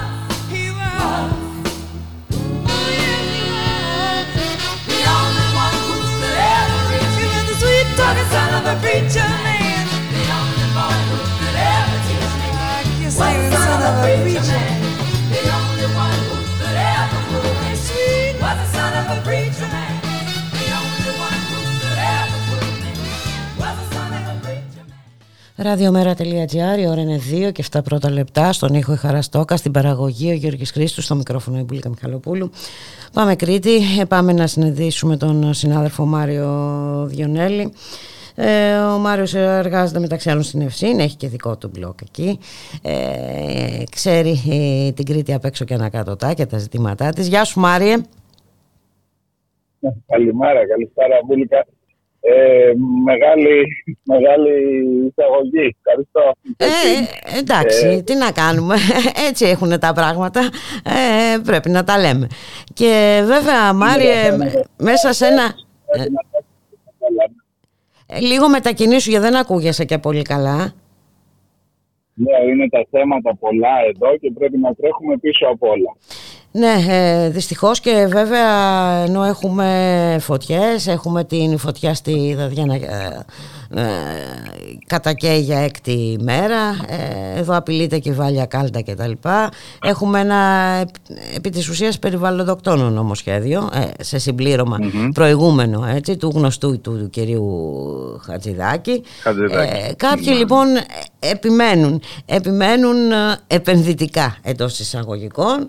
Ε, εντάξει, στην, ε, και αναφέρομαι βέβαια και στο, στην ανέγερση του λεγόμενου μεγάλου αμφιθεάτρου, το Πανεπιστημίο της ε, Κρήτης. Ε, ναι, μιλάμε για το Ρέθυμνο, μιλάμε ναι. για την Πανεπιστημίου Πολύ του Ρεθύμνου. Ε, είναι μια απόφαση την οποία κανένας δεν μπορεί να κατανοήσει. Ε, θεωρούμε ως δεδομένο ότι το, η φιλοσοφική σχολή χρειάζεται ένα καινούργιο, ένα μεγάλο αμφιθέατρο για, τις για να καλύψει τις ανάγκες των φοιτητών και της εκπαιδευτικής διαδικασίας. Ας το πάρουμε αυτό ως δεδομενο Η απόφαση της Συγκλήτου να καταστρέψει ένα κομμάτι του δάσους μέσα στην Πανεπιστημιούπολη για να φτιάξει ένα καινούργιο αμφιθέατρο την ώρα που ακριβώς δίπλα υπάρχει ένα τεράστιο κουφάρι το οποίο κάποτε ήταν προορισμένο για γυμναστήριο. Μετά προορίστηκε για αμφιθέατρο. Τελικά έχει μείνει ένα κουφάρι με τούβλα, το οποίο θα μείνει στη θέση του αυτό, αυτή εκεί όπου βρίσκεται και σε έναν άλλο χώρο θα καταστραφεί μια έκταση δάσους, γιατί για δάσος πρόκειται, μιλάμε για την Πανεπιστημιούπολη του Γάλλου στην περιοχή του Ρεθύμνου, ε, φτιάξουμε το καινούργιο αμφιθέατρο. Και φυσικά Υπάρχουν ανακοινώσεις στο τμήμα από τη Φιλοσοφική Σχολή, το τμήμα Ιστορίας και Αρχαιολογίας του Πανεπιστημίου Κρήτη, λέει ότι αυτό που κάνετε είναι παράλογο, είναι εγκληματικό, ιδιαίτερα δε σε μια περίοδο που υποτίθεται ότι ψάχνουμε ε, τους πνεύμονες πρασίνου με το, με το κιάλι. Με, με το ότι προσπαθούμε να προστατεύσουμε και, το, και την τελευταία σπιθαμή πράσινου. Την ώρα που καίγεται όλη η Ελλάδα, εμείς ετοιμαζόμαστε εδώ στο Ρέθυμνο να, να κόψουμε, να κουρέψουμε ένα μεγάλο, ένα σημαντικό μέρος του δάσους που υπάρχει εκεί για να φτιάξουμε εκεί το αμφιθέατρο. Δεν θα αμφισβητήσω καθόλου την ανάγκη. το είπα από την αρχή. Ναι, ναι, υπάρχει ανάγκη να φτιαχτεί ένα Αλλά όπως είπες και εσύ, ενώ υπάρχει κουφάρι δίπλα, δηλαδή ποιος είναι ο λόγος; Ε, Όντως ε, είναι κάποιος, ένα... κάποιος ανέλαβε μια εργολαβία προφανώς εκεί, κάποιος ανέλαβε να κάνει αυτή τη ε, δουλειά και προφανώς τώρα κρίθηκε ότι αυτή είναι η καλύτερη λύση για να δοθεί για το συγκεκριμένο ζήτημα. Είναι εντελώς παράλογο. Όλοι ελπίζουν ότι η σύγκλιτος έστω και την τελευταία στιγμή θα κάνει πίσω και δεν θα πάμε. Δεν θα δούμε την καταστροφή του δάσους αυτού ή του κομματιού του δάσους και ότι θα επικρατήσει η κοινή λογική, το, αυτονόητο δηλαδή και η, η, η, απλή λογική των ανθρώπων που λέει ότι σε αυτό το τόπο το κάθε δάσος, το κάθε δέντρο πρέπει να είναι πολύτιμο και να μην το στερούμαστε. Αυτό το αυτονόητο την... ψάχνουμε να το, το, το, το διεκδικούμε καθημερινά, Μάρια. Είναι τρομακτικό έτσι και σε όλα τα επίπεδα. Χρόνια, χρόνια τώρα ακριβώς. ε, Ομοίω, πρέπει να σου πω ότι έχουμε, εκεί βέβαια έχει και άλλες διαστάσεις πιο περίεργες, στην ε, υπόθεση της, των πηγών των Αρμένων. Μιλάμε για τον Δήμο από όπου Εκεί έχουμε το εξής. Έχουμε ήδη υπάρχοντα υφιστάμενα κτίρια και έχουμε κάποιον επενδυτή ο οποίος αποφασίζει να κάνει ένα από τα κτίρια της περιοχής. Υπάρχουν κάποιες ταβέρνες, είναι ένας ιστορικός τόπος οι πηγές των Αρμένων, συνδεδεμένος για πάνω από 200 χρόνια και με την τοπική ιστορία, αλλά και κυρίως με τον κόσμο, με τους ανθρώπους που είναι ένας πνεύμονας εκεί, που πηγαίνουν ε, και για αναψυχή και για, ε, με τις οικογένειές τους κλπ.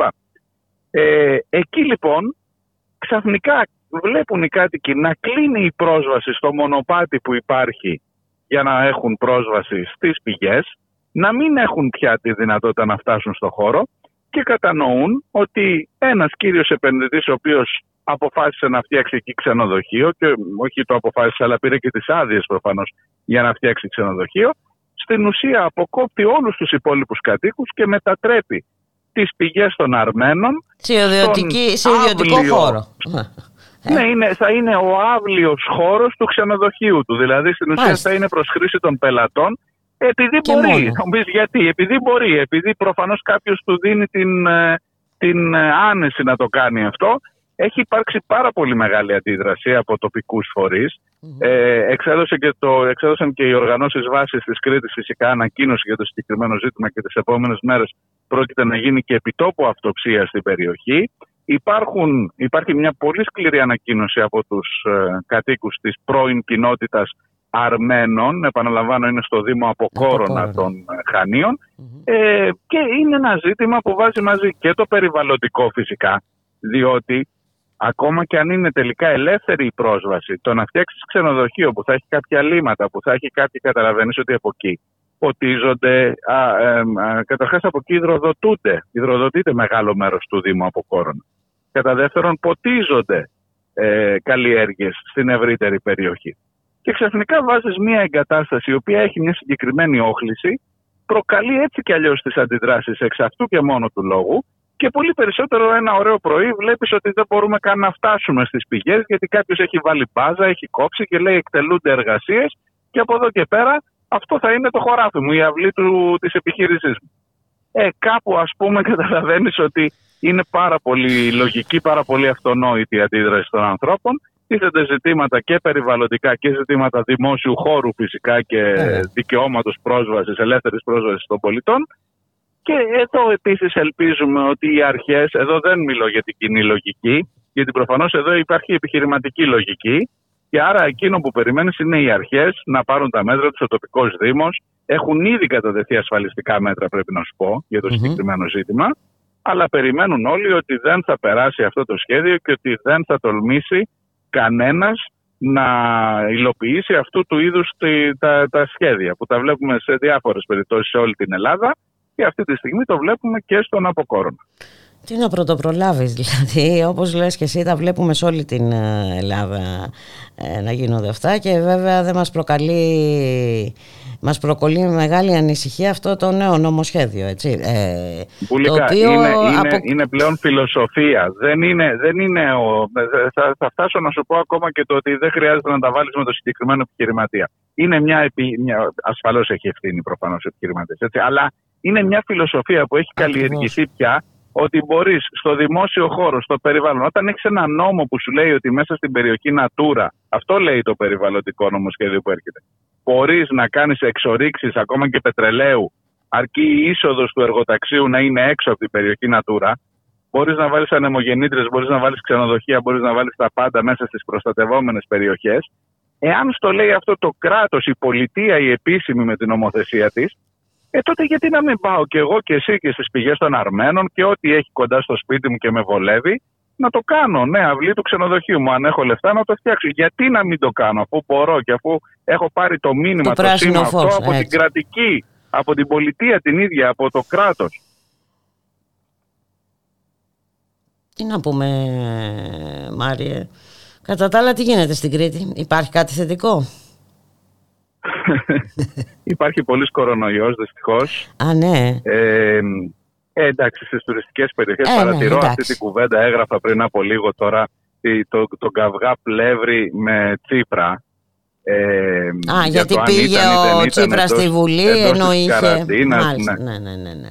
Ε, εντάξει, προφανώς αν, αν το πρωτόκολλο λέει πέντε μέρες, κακός και ο Τσίπρας παραβίαστηκε. Τι να λέμε τώρα, ξεκάθαρα. Όχι Ενώ... ότι δεν και το τι Εντάξει, αλλά ας μην, ας μην πάρω εγώ τώρα, ε, τώρα... αυτό οπωσδήποτε. Εγώ θα σου πω την εικόνα που έχω εδώ. Δηλαδή, ο Τσίπρας, ε... ναι, έχει δίκιο πλευρε έπρεπε να κρατήσει πέντε μέρες καραντίνα. Αλλά ο τουρίστας που είναι εδώ και είναι δίπλα στο δεν σπίτι μου, στη γειτονιά μου, εκεί που παίζουν τα παιδιά μου, ε, άμα πάθει κορονοϊό, δεν έχεις καμία υποχρέωση. Άμα θέλει, κάθεται κάπου καραντίνα. Και το βράδυ είναι στα πάρ και γυρνάει από εδώ και από εκεί. Λοιπόν, κοροϊδευόμαστε τώρα. Συζητάμε για το Εντελώς. κορονοϊό του Τσίπρα στην, ε, στην δεξίωση στο Εντάξει. Μέγαρο Μαξίμου. και στο Μέγαρο, συγγνώμη, στο Προεδρικό. Στο Προεδρικό, Και ναι. εδώ γίνεται, γίνεται ο χαμός. Δεν ελέγχει κανείς κανέναν. Βράζει από κορονοϊό το νησί, η Κρήτη, αλλά και τα υπόλοιπα νησιά, όλοι οι τουριστικοί προορισμοί. Και εμείς συζητάμε τώρα για, την, ε, για το αν έσπασε ο, ο Τσίπρας στην καραντίνα και φυσικά συζητάμε και για τις παντόφλες του μουσικού αυτού του έρμου του ανθρώπου που, που Τρομερό τόλμησε κι να αυτό, εμφανιστεί έτσι. με αυτόν τον τρόπο. Ε, ναι, το, Ε, το- εντάξει, το- τώρα, τι τρομερό, να λέμε. αλλά Ε, ε, ε, έδωσε πληρωμένη απάντηση. Έτσι. Προφανώς, προφανώς. Ε, ε, ναι, κοίτα, προφανώς όλα αυτά ε, έρχονται στο δημόσιο λόγο για να μην συζητάμε για αυτά που συζητάμε, που συζητούσαμε νωρίτερα. Ε, Μάρια, Έτσι. έτσι. Και για να μην Και- συζητάς για την ξεκάθαρη τοποθέτηση της κυρίας Ακελαροπούλου υπέρ του Λιγνάδη. Βέβαια. Τώρα, για να- γιατί εκεί είναι τα σοβαρά ε, Ναι. πράγματα και μ, εντάξει, είναι, βολεύει πάρα πολύ να κάνεις άλλου είδους κουβέντες και άλλων ειδών ε, ε, μάχες να δίνεις ε, αντί να συζητάς για τα ουσιαστικά. Ναι, όντως, γιατί περί αυτού ακριβώς πρόκειται. Επέλεξε ε, μια γιορτή, υποτίθεται για την δημοκρατία, αποκατάσταση. Τώρα είναι μεγάλη συζήτηση αυτό για αποκατάσταση μη κτλ. κτλ. Έτσι, για να ταχθεί υπέρ του συγκεκριμένου ατόμου, ανοιχτά. Έτσι, και να κατηγορήσει και όλα όλους τους υπόλοιπους ε, που αντιδρούν για Για λαϊκιστές. λαϊκισμό. Ναι, αυτό Ναι, είναι ναι. μια μεγάλη... Εγώ απορώ ναι. και το διατυπώνω, το διατυπώνω και στην ε, εκπομπή μου τη ραδιοφωνική στο podcast. Απορώ η εισαγγελέα εφετών η οποία έχει κάνει, ε, μ, έχει ξαναφέρει την, έχει κάνει ε, προσφυγή εναντίον της ε, απόφασης, απόφασης. και Μμ. της αποφυλάκησης αλλά και για την μία από τις υποθέσεις που αθώθηκε ο Λιγνάδης. Η εισαγγελέα εφετών κατηγορείται από την πρόεδρο της Δημοκρατίας ότι έχει ενσκύψει, έχει, έχει ενδώσει στο, Στον λαϊκισμό, λαϊκισμό. κάνοντας. Δηλαδή αυτό δεν είναι παρέμβαση στη δικαιοσύνη και μάλιστα όχι από μένα και σένα αλλά από την πρώτη την πρω- πολίτη της Βέβαια. χώρας. Ξεκάθαρη. Δηλαδή, ε, ε, μερικά πράγματα, ε, αν είναι να τα δεις, πρέπει να τα δεις στο σύνολό τους και πρέπει να τα δεις και έτσι. Είναι αυτό που λέει τα δικά μου δικά μου και τα δικά σου δι- πάλι δικά μου. Έτσι ακριβώς είναι. Είπε και άλλα επικίνδυνα πράγματα, Μάρια, όπως ε, δεν υποκύπτουμε σε πλειοψηφίες και κάτι τέτοια. Δηλαδή...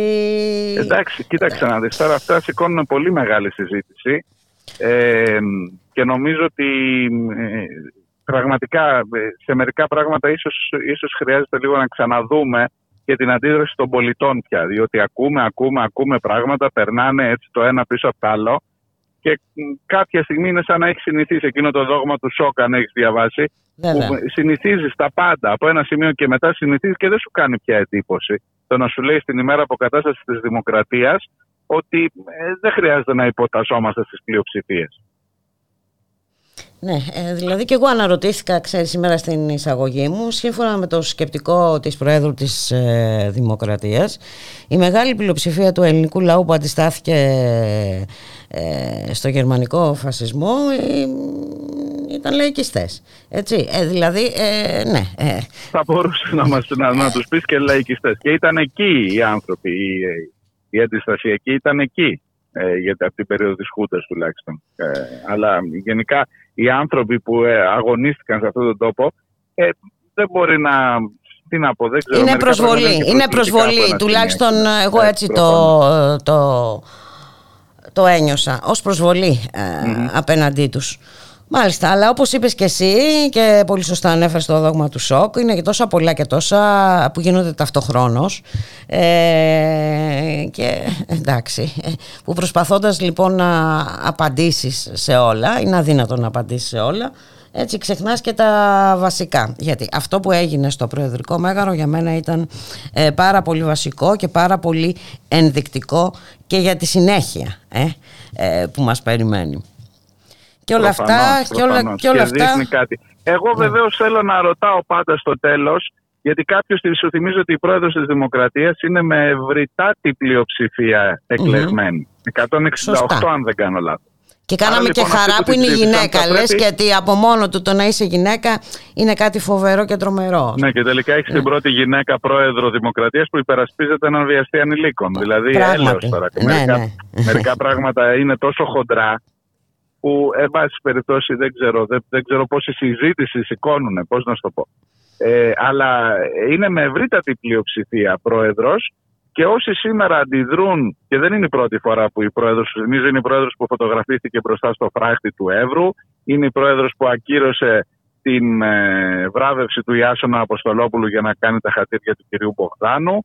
Υπάρχουν συνεχόμενα επεισόδια ταύτισης με μια συγκεκριμένη ιδεολογία της κυρίας Προέδρου και αναρωτιέμαι, καλά η Νέα Δημοκρατία, ο ΣΥΡΙΖΑ και το ΠΑΣΟΚ που την ψήφισαν νιώθουν καλά σήμερα με την επιλογή τους; Δεν θα έπρεπε να νιώθουν καλά. Δεν ξέρω, αυτό δεν, θα το απαντήσουμε εμείς. Ας το απαντήσει όποιος νομίζει ότι του, τον αφορά το ερώτημα. Δεν ξέρω. Τι να πω. Ε, να σε ευχαριστήσω πάρα πολύ ε, Μάριε. Να Καλή είσαι συνέχεια, καλά. Μπουλίκα. Καλή συνέχεια και σε σένα. Γεια χαρά. Χαιρετισμούς από την Κρήτη. Γεια. Γεια χαρά. Γεια.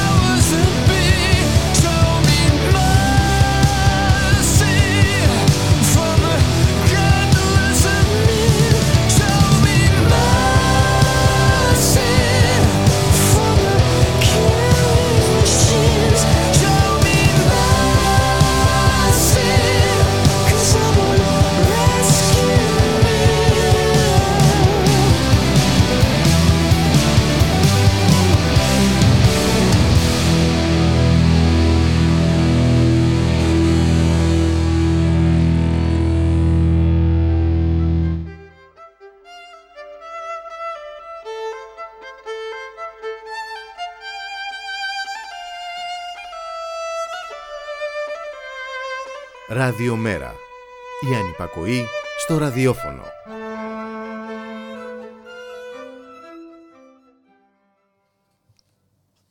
Ραδιομέρα.gr, 2 και 27 πρώτα λεπτά, στον ήχο η Χαρά Στόκα, στην παραγωγή ο Γιώργης Χρήστος, στο μικρόφωνο η Μπουλίκα Μιχαλοπούλου και πάμε σε μια πολύ ωραία α, πρωτοβουλία, σε μια πρωτοβουλία α, δασκάλων και καθηγητών ε, προκειμένου να υποστηριχθεί η εκπαίδευση στις ε, φυλακές. Να καλωσορίσουμε τον κύριο Δημήτρη Στεφανή από την ομάδα αυτή των εκπαιδευτικών. Καλό σας μεσημέρι. Ε, καλησπέρα, καλό μεσημέρι. Έχετε αναλάβει λοιπόν μια πρωτοβουλία ε, για την ε, εκπαίδευση στις φυλακές των ε, γυναικών, στις γυναικείες φυλακές του Κορυδαλού, έτσι δεν είναι; Ακριβώς, ακριβώς, ακριβώς. Είναι μια πρωτοβουλία που έχουμε ξεκινήσει ε, δάσκαλοι και καθηγητές και άνθρωποι που ενδιαφέρονται για την εκπαίδευση στις φυλακές και προσπαθούμε να πιέσουμε προκειμένου να ανοίξει κάποια εκπαιδευτική δομή της τυπικής εκπαίδευσης στις γενικές φυλακές του Κορδαλού που σημειωτέων δεν έχουν καμία εκπαιδευτική δομή. Μάλιστα. Ε, και το υπογραμμίζω αυτό γιατί είναι μια πολύ μεγάλη έτσι, αντίθεση σε σχέση με το τι συμβαίνει στις ανδρικές φυλακές, οι οποίες έχουν καλώς, ε, δεν το συζητάμε, έχουν τρεις εκπαιδευτικές δομές, δηλαδή ε, φέτος ξεκίνησε δημοτικό, υπάρχει γυμνάσιο, δηλαδή ένα σχολείο δεύτερης ευκαιρίας, υπάρχει ένα ΙΕΚ, ε, υπάρχουν μαθήματα ελληνικών, ε, υπάρχουν γενικά αρκετές εκπαιδευτικές δομές που μπορούν να υποστηρίξουν τους άνδρε κρατούμενου και προσπαθούμε να άρουμε. Ε, να, Πατριαρχία να, και στις φυλακές. Κύριε Στεφάνη. την αλήθεια. Κοιτάξτε να δείτε. Ουσιαστικά ναι. Είναι ακριβώς όπως το λέτε. Είναι μια σαφή διάκριση σε σχέση με το φύλλο για τις γυναίκες κρατούμενες και αυτό προσπαθούμε με κάποιο τρόπο να καταπολεμήσουμε. Και βέβαια όταν είναι γνωστά ε, και αποδεκτά από όλους τα θετικά αποτελέσματα από τη λειτουργία αυτών των εκπαιδευτικών δομών και έχει σημασία Ακριβώς. να πούμε μερικά πράγματα γι' αυτό κύριε Στεφανή. Ναι. Ε, κοιτάξτε να δείτε, το βασικό είναι ότι ε, οι γυναίκες κρατούμενες αυτή τη στιγμή που είναι στις φυλακές ε, Κορδαλού, ε, το 45% ένα τεράστιο ποσοστό. Πρόκειται για γυναίκες οι οποίες ε, δεν έχουν τελειώσει την υποχρεωτική εκπαίδευση. Μάλιστα. Πολλές από αυτές, ε, το, ίσως και το μεγαλύτερο ποσοστό, είναι αναλφάβητες. Εδώ, ξέρετε, θα προχωρήσω λίγο παραπέρα, αλλά ε, αφορμή για τη δημιουργία της πρωτοβουλίας ήταν μια εκδήλωση που έγινε πριν περίπου 20 ημέρες, στις οποίες ε, είχε ένα τίτλο, ας πούμε, «Η φιλικότητα δεν φυλακίζεται» και στην οποία οι κρατούμενες είχαν την ευκαιρία, εντός αγωγικών ευκαιρία βέβαια, να γίνουν μοντέλα πάνω σε μια πασαρέλα, ας πούμε. Α. Εμείς σαν εκπαιδευτικοί θεωρούμε ότι τέτοιου είδους ε, παρεμβάσεις... Αυτό τους λείπει όχι μόνο δηλαδή δεν- στις φυλακές. Μάλιστα. Αυτό ακριβώς.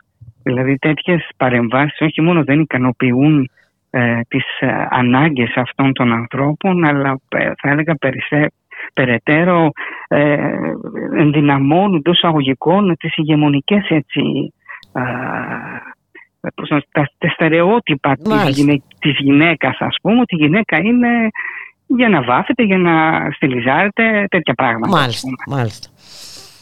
Αν είναι δυνατόν. Ε, έτσι. Και ο- ναι. Όταν όπως λέτε και εσείς το 45% δεν έχει ολοκληρώσει την ε, την υποχρεωτική Ναι, ναι. εκπαίδευση. Μάλιστα. Ναι, για να καταλάβετε για- γιατί συζητάμε αυτή τη στιγμή. Χρειάζονται ρούχα, Ε, αλλά όχι επί βιβλία, αλλά όχι επιμόρφωση. Μάλιστα. Ε, τι να πω, Καταλαβαίνετε, δηλαδή δεν ναι. υπάρχουν λόγια, πραγματικά. Δηλαδή, Ναι, αυτό ναι, που μου είπατε κυριολεκτικά με εξέπλησε τώρα, να κάνουν για Ναι. πα- πασαρέλα. Ε, τι να πω, δεν ξέρω. Ε, Ναι, ναι, ναι. να, δυστυχώς. πω, να που το ακούσαμε, το είδαμε κι αυτό. Σε αυτό λοιπόν το πλαίσιο προσπαθούμε τουλάχιστον να εντατικοποιήσουμε λιγάκι τις α, προσπάθειές μας γιατί ξέρετε ε, κρούσεις α, στις γυναικείες φυλακές και ειδικότερα στη διοίκηση είναι, έχουν γίνει εδώ και περίπου τρία με τέσσερα χρόνια. Ε, αλλά δυστυχώς δεν εισακούγεται. Πάντα υπάρχει Πού σκαλώνει, μια- πού, πού, πού σταματάει αυτό, αυτή η Κοιτάξτε να προσπάθεια; δείτε. Υπάρχει από τη μια η απάντηση ότι δεν υπάρχει χώρος ας πούμε.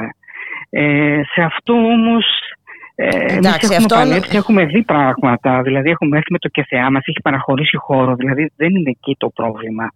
Ε, έτσι κι αλλιώς υπάρχει χώρος που γίνονται εκδηλώσεις και θα μπορούσε πράγματι χάρη του σχολείου να γίνει το απόγευμα, ας πούμε, να μην διαταραχθούν οι εκδηλώσεις. Άρα το θέμα δεν είναι ο χώρος. Το θέμα είναι κυρίως η πολιτική θέληση. Βούληση. Η πολιτική βούληση, έτσι ακριβώς όπως το θέσατε. Ε, ελπίζουμε κάτι να αλλάξει με την έννοια ότι, ξέρετε, επειδή φέτος ε, άνοιξε το δημοτικό στις ανδρικές φυλακές, το δημοτικό για τους ενήλικες, εκεί τουλάχιστον είδαμε αυτό το τείχο εντός εισαγωγικών που συναντούσαμε μέχρι πρωτίστως κάπως λίγο να ραγίζει. Και στα πλαίσια αυτά προσπαθούμε να συλλέξουμε ε, κάποιες υπογραφές από ανθρώπους, από ε, πρωτοβουλίες, από κοινότητες, έτσι ώστε κάπως το η φωνή μας να ακουστεί ε, παραπάνω. Ε, πού μπορούμε να υπογράψουμε, ε, κύριε Κοιτάξτε, έχουμε ξεκινήσει, ναι, έχουμε ξεκινήσει ένα, ε, ένα κείμενο στο οποίο συλλέγουμε υπογραφές. Είναι στην πλατφόρμα την ε, ε, Open Petition, openpetition.eu. Αν βάλετε και γράψετε Άμα το για ψάξει παράδειγμα- κάποιος, εκεί θα το βρει, έτσι δεν είναι; Ναι. Στις γυναικείε φυλακές Κορδαλού δεν υπάρχει σχολείο, υπάρχει όμως πασαρέλα. Έτσι ονομάζεται το κείμενο. Ε, αν μπει σε αυτή την πλατφόρμα συλλογή ε, ε, υπογραφών, το openpetition.eu, εκεί ε, μαζεύουμε ε, οι υπογραφές. Έχουμε φτάσει περίπου τις 400, ε, πάνω από 400 υπογραφές μέχρι τώρα και είμαστε πολύ περήφανοι γιατί σε πολύ μικρό χρονικό διάστημα υπήρχε μια μεγάλη ευαισθητοποίηση από τον κόσμο και θέλουμε να πιστεύουμε ότι στη συνέχεια στέλνοντας αυτό το, το ψήφισμα και στο Υπουργείο Παιδείας και στο Υπουργείο Προστασίας του Πολίτη ότι εν πάση περιπτώσει κάπως θα ξεκινήσει μια διαδικασία. Αυτό θέλουμε. Τουλάχιστον να μπει στο διάλογο.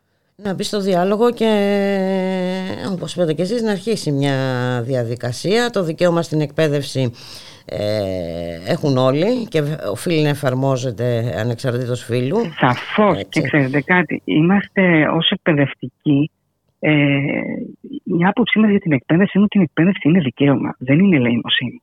Δεν είναι δηλαδή κάτι το οποίο απλώς ε, μπορεί να το παράσχεις ας πούμε σαν, ε, πώς να το πω, ε, στα πλαίσια απλώς ε, ενός Την καλή εθελοντή που μπορεί να θέληση, έρθει, ας ε, ναι, πούμε. ναι, Α, ναι. μπράβο, αυτό ακριβώς.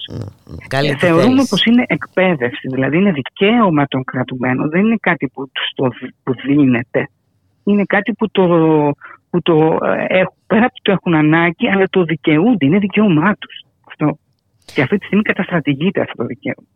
Είναι σαφές και όχι μόνο καταστρατηγείται αλλά αυτό με την Μπασαρέλα νομίζω ότι είναι ενδεικτικό ε, εντελώς ε, ενδεικτικό ε, κύριε Ναι, ναι. Στεφάνη υπάρχει και σχετικό ψήφισμα στήριξης και από την ε, ΟΗΕΛΕ έτσι δεν είναι; Από την ΙΕΛΕ και μάλιστα και όχι μόνο από την ΙΕΛΕ και Μμμ. από τη Β' ΕΛΜΕ Πειραιά. Α. Ε, έχουμε δηλαδή αρκετούς θεσμικούς φορείς που μας έχουν ε, στηρίξει. Νομίζω ότι τόσο η ΟΗΕΛΕ που είναι ε, ένα σημαντικός θεσμός, αλλά και η Β' ΕΛΜΕ Πειραιά, δηλαδή ένα συλλογικό όργανο, το συνδικαλιστικό όργανο ε, των ε, καθηγητών ε, στις περιοχές εδώ, Κορδαλός, Νίκαια, Κερατσίνη, έχει σταθεί στο, στο πλάι μας αυτό. Ε, ναι, ε, είναι θετικό όπου υπάρχει ανταπόκριση κύριε Στεφανή ε, και μάλιστα ε, οι γυναίκες ε, δεν πρέπει να στερηθούν των ευεργε- ευεργετημάτων, των αποδεδειγμένων ευεργετημάτων από τα σχολεία που έχουν λειτουργήσει στις φυλακές, από το σχολείο δεύτερης ευκαιρίας κτλ. κτλ. Είναι και, Ναι, ναι. ε, εκεί έχει γίνει μια πολύ σημαντική ε, δουλειά και έχει σημασία να επισημάνουμε και τις θετικές ε, επιπτώσεις ε, αυτής της διαδικασίας. Σαφώς. Κοιτάξτε να δείτε. Τις οποίες δεν είναι- πρέπει να στερηθούν οι γυναίκες, σε πάση περιπτώσει. Βέβαια, βέβαια. Είναι επιστημονικά αποδεδειγμένο ότι ε, οι κρατούμενοι που έχουν πάρει κάποια, μ, κάποιας μορφής εκπαίδευση μέσα στις φυλακές, οι πιθανότητες να ξαναγυρίσουν ε, στα σοφρονιστικά καταστήματα είναι ελάχιστες. Δεν σας κρύβω ότι εμεί- ε, στο, στο σχολείο των, ε, των φυλακών Κορδαλού, το ανδρικό, που έχω έτσι γνώση το πώς λειτουργεί, ε, τα ποσοστά ε, ανθρώπων που ξαναγυρίζουν είναι, τι να σας πω, είναι μηδενινά. Μάλιστα. Σε σχέση με ανθρώπους οι οποίοι δεν είχαν ε, αυτή την δυνατότητα. Ε, το θέμα με τη εκπαίδευση στις φυλακές είναι αρκετά μεγάλο και μπορούμε να το ανοίξουμε ας πούμε. Αλλά νομίζω ότι το θέμα, το, το σχολείο των, στις γυναίκες είναι κάτι που αυτή τη στιγμή νομίζω το λιγότερο που μπορώ να πω είναι ότι επήγει. Όχι πως στις ανδρικές φυλακές είναι καλύτερα τα πράγματα, γιατί ξέρετε, οι αιτήσεις που γίνονται είναι της τάξης περίπου 500 αιτήσεις και μπορούν να ε, γίνουν δεκτές ε, ζήτημα, ε, ζήτημα 70 αιτήσεις. Δηλαδή το ποσοστό στο οποίο κόβονται είναι τεράστιο. Αλλά Βέβαια. τουλάχιστον, εν πάση περιπτώσει, στις ανδρικές φυλακές υπάρχουν, υπάρχουν εκπαιδευτικές δομές. Στις γυναικές Πάντως, ε, πάντως είναι χαρακτηριστικό αυτό που μας λέτε, έτσι, για το πόσο, πόσο πολλοί θέλουν να μπουν σε αυτή τη διαδικασία. Ναι, ναι. Ναι. ναι. Γιατί ξέρετε, το σχολείο δεν είναι μόνο να, ότι περνάνε τον χρόνο τους δημιουργικά. Είναι πραγματικά ένα εκπαιδευτικό εφόδιο για αυτούς τους ανθρώπους. Δηλαδή πραγματικά Ε, τους βέβαια. ανοίγει. Και βέβαια άλλους. θα τους βοηθήσει και όταν βγουν, περάσουν την πόρτα των ε, Σαφώς, φυλακών. Σαφώς. Σαφώς. Ε, υπάρχουν δηλαδή πάρα πολλοί κρατούμενοι, για παράδειγμα, από τις ανδρικές φυλακές που έχουν τελειώσει ε, κάποια εκπαιδευτική δομή, είτε το Σχολείο Δεύτερης Ευκαιρίας, είτε το ΔΙΕΚ, και συνεχίζουν στη συνέχεια έξω. Αυτό είναι πάρα πολύ σημαντικό. Πάρα πολύ σημαντικό και δείχνει πο- πώς θα μπορούσε να, να δώσει ευκαιρίες, αν και δεν μου αρέσει η λέξη ευκαιρία, αλλά εν πάση περιπτώσει πώς θα μπορούσε να ανοίξει ορίζοντες και στις γυναικές φυλακές. Ε, έχετε απόλυτο δίκιο. Α, να σας ευχαριστήσουμε πάρα πολύ για την ε, συνομιλία. Σας ευχαριστώ πολύ και εγώ πολύ κύριε Μιχαλοπούλου για τη στήριξη που μας δώσατε δίνοντάς μας βήμα να ακουστεί ε, η συγκεκριμένη πρωτοβουλία. Εύχομαι την ε, επόμενη φορά που θα μιλήσουμε να έχουμε ένα θετικό α, αποτέλεσμα κύριε Στεφάνη. Σας ευχαριστώ πολύ κύριε Μιχαλοπούλου και εύχομαι πραγματικά να μπορείτε ε, σε περίπτωση που ξεκινήσει κάτι να είσαστε και στα εγγένεια ας Α, πούμε, πολύ ευχαρίστως. του καινούργιου σχολείου. Να Πάρα είστε πολύ καλά. ευχαρίστως. Σας ευχαριστώ πάρα πολύ. Καλή συνέχεια. Και εγώ να είστε καλά. Γεια Γεια σας.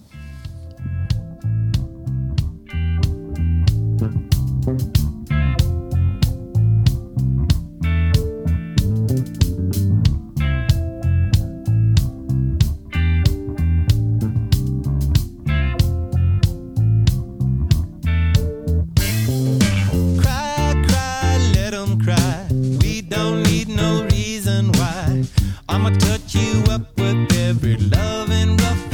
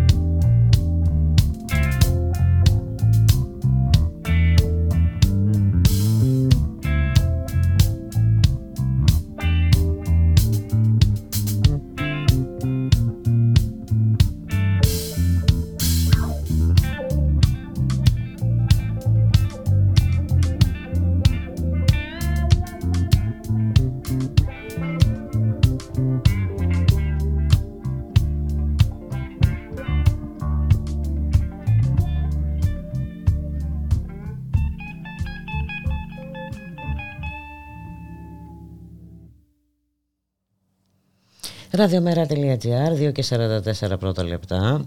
Ε, σήμερα είχαμε ε, δίκη στο πεντάμελες εφετείο κακουρημάτων για την υπόθεση της ε, Χρυσής ε, Αυγής.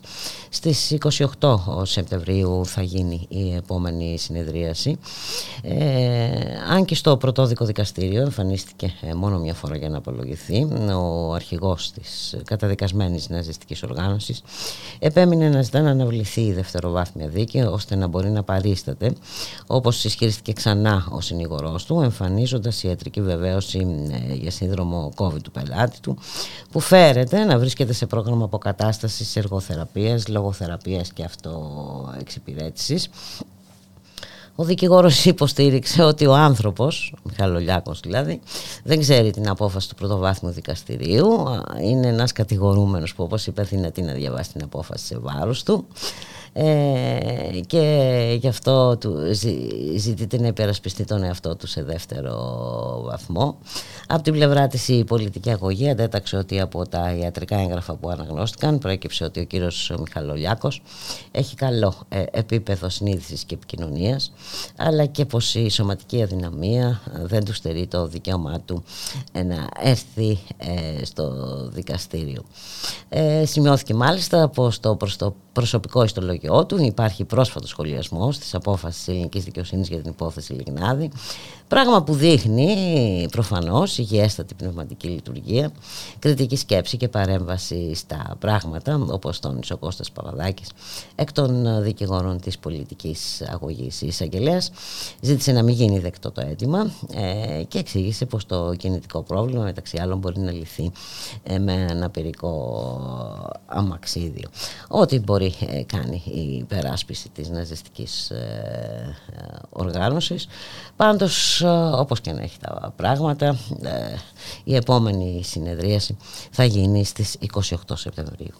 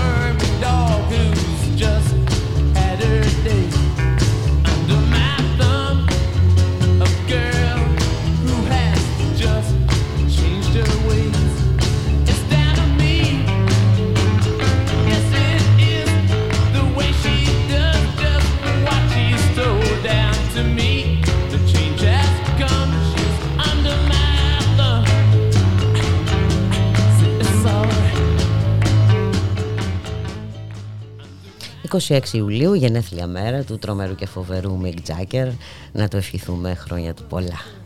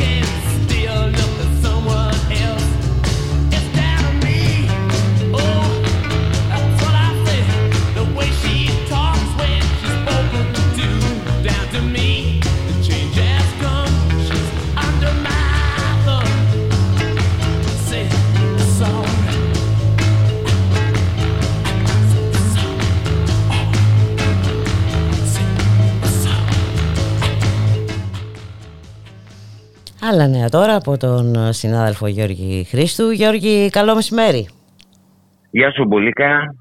Καλό μεσημέρι στους ακροατές μας. Τι κάνεις; Ξέρω εγώ. Το πάρεις και λίγο λέγα.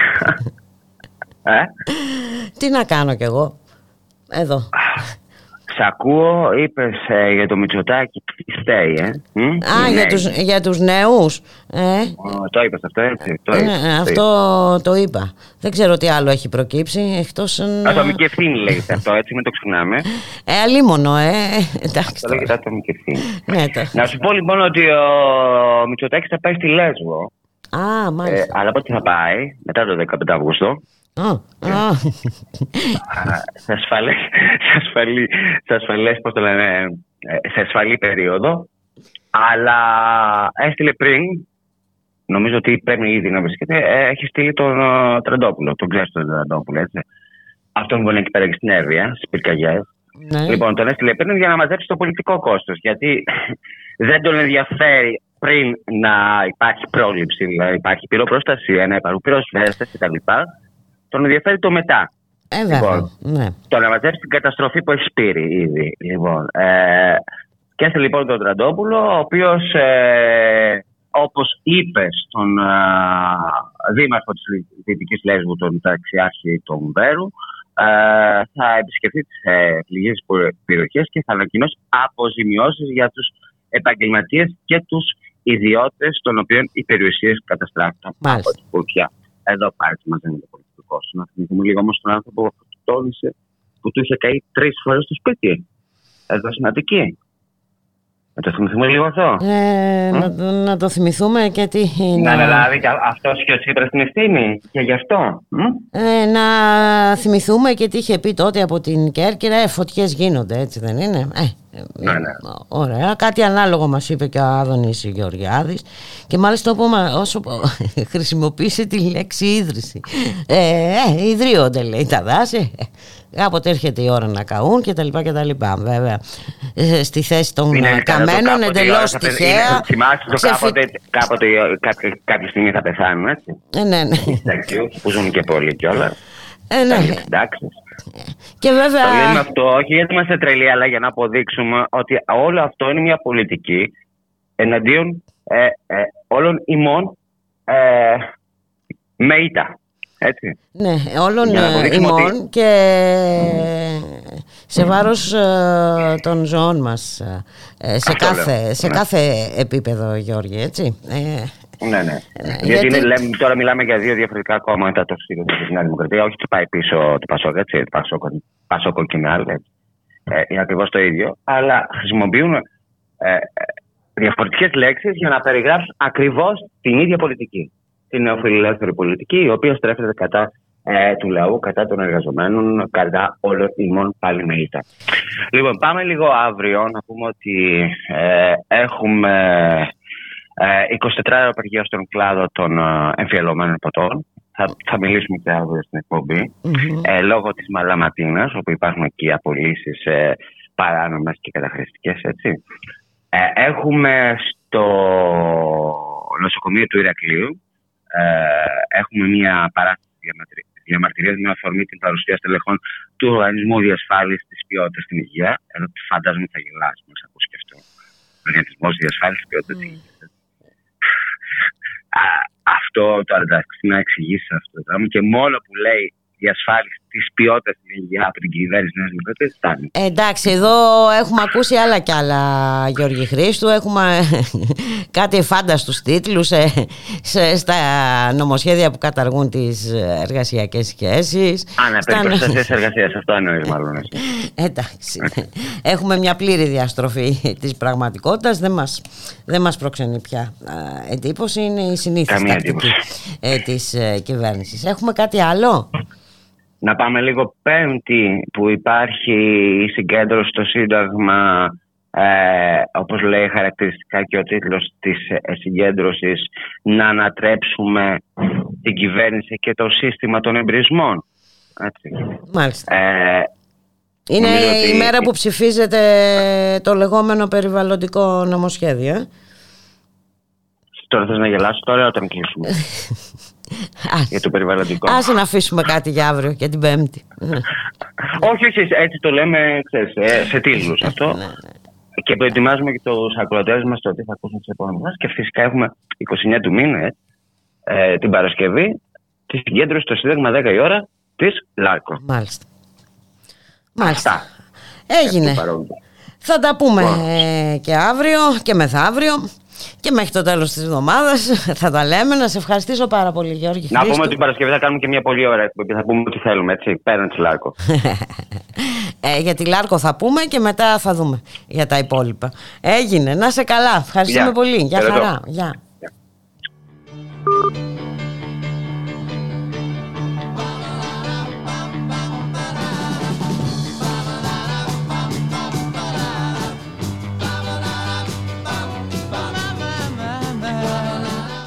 Και ήρθε η ώρα να σας αποχαιρετήσουμε, να σας ευχηθούμε να είστε όλες και όλοι καλά. Καλώς εχόντων των πραγμάτων, θα τα ξαναπούμε αύριο στη μία. Για χαρά.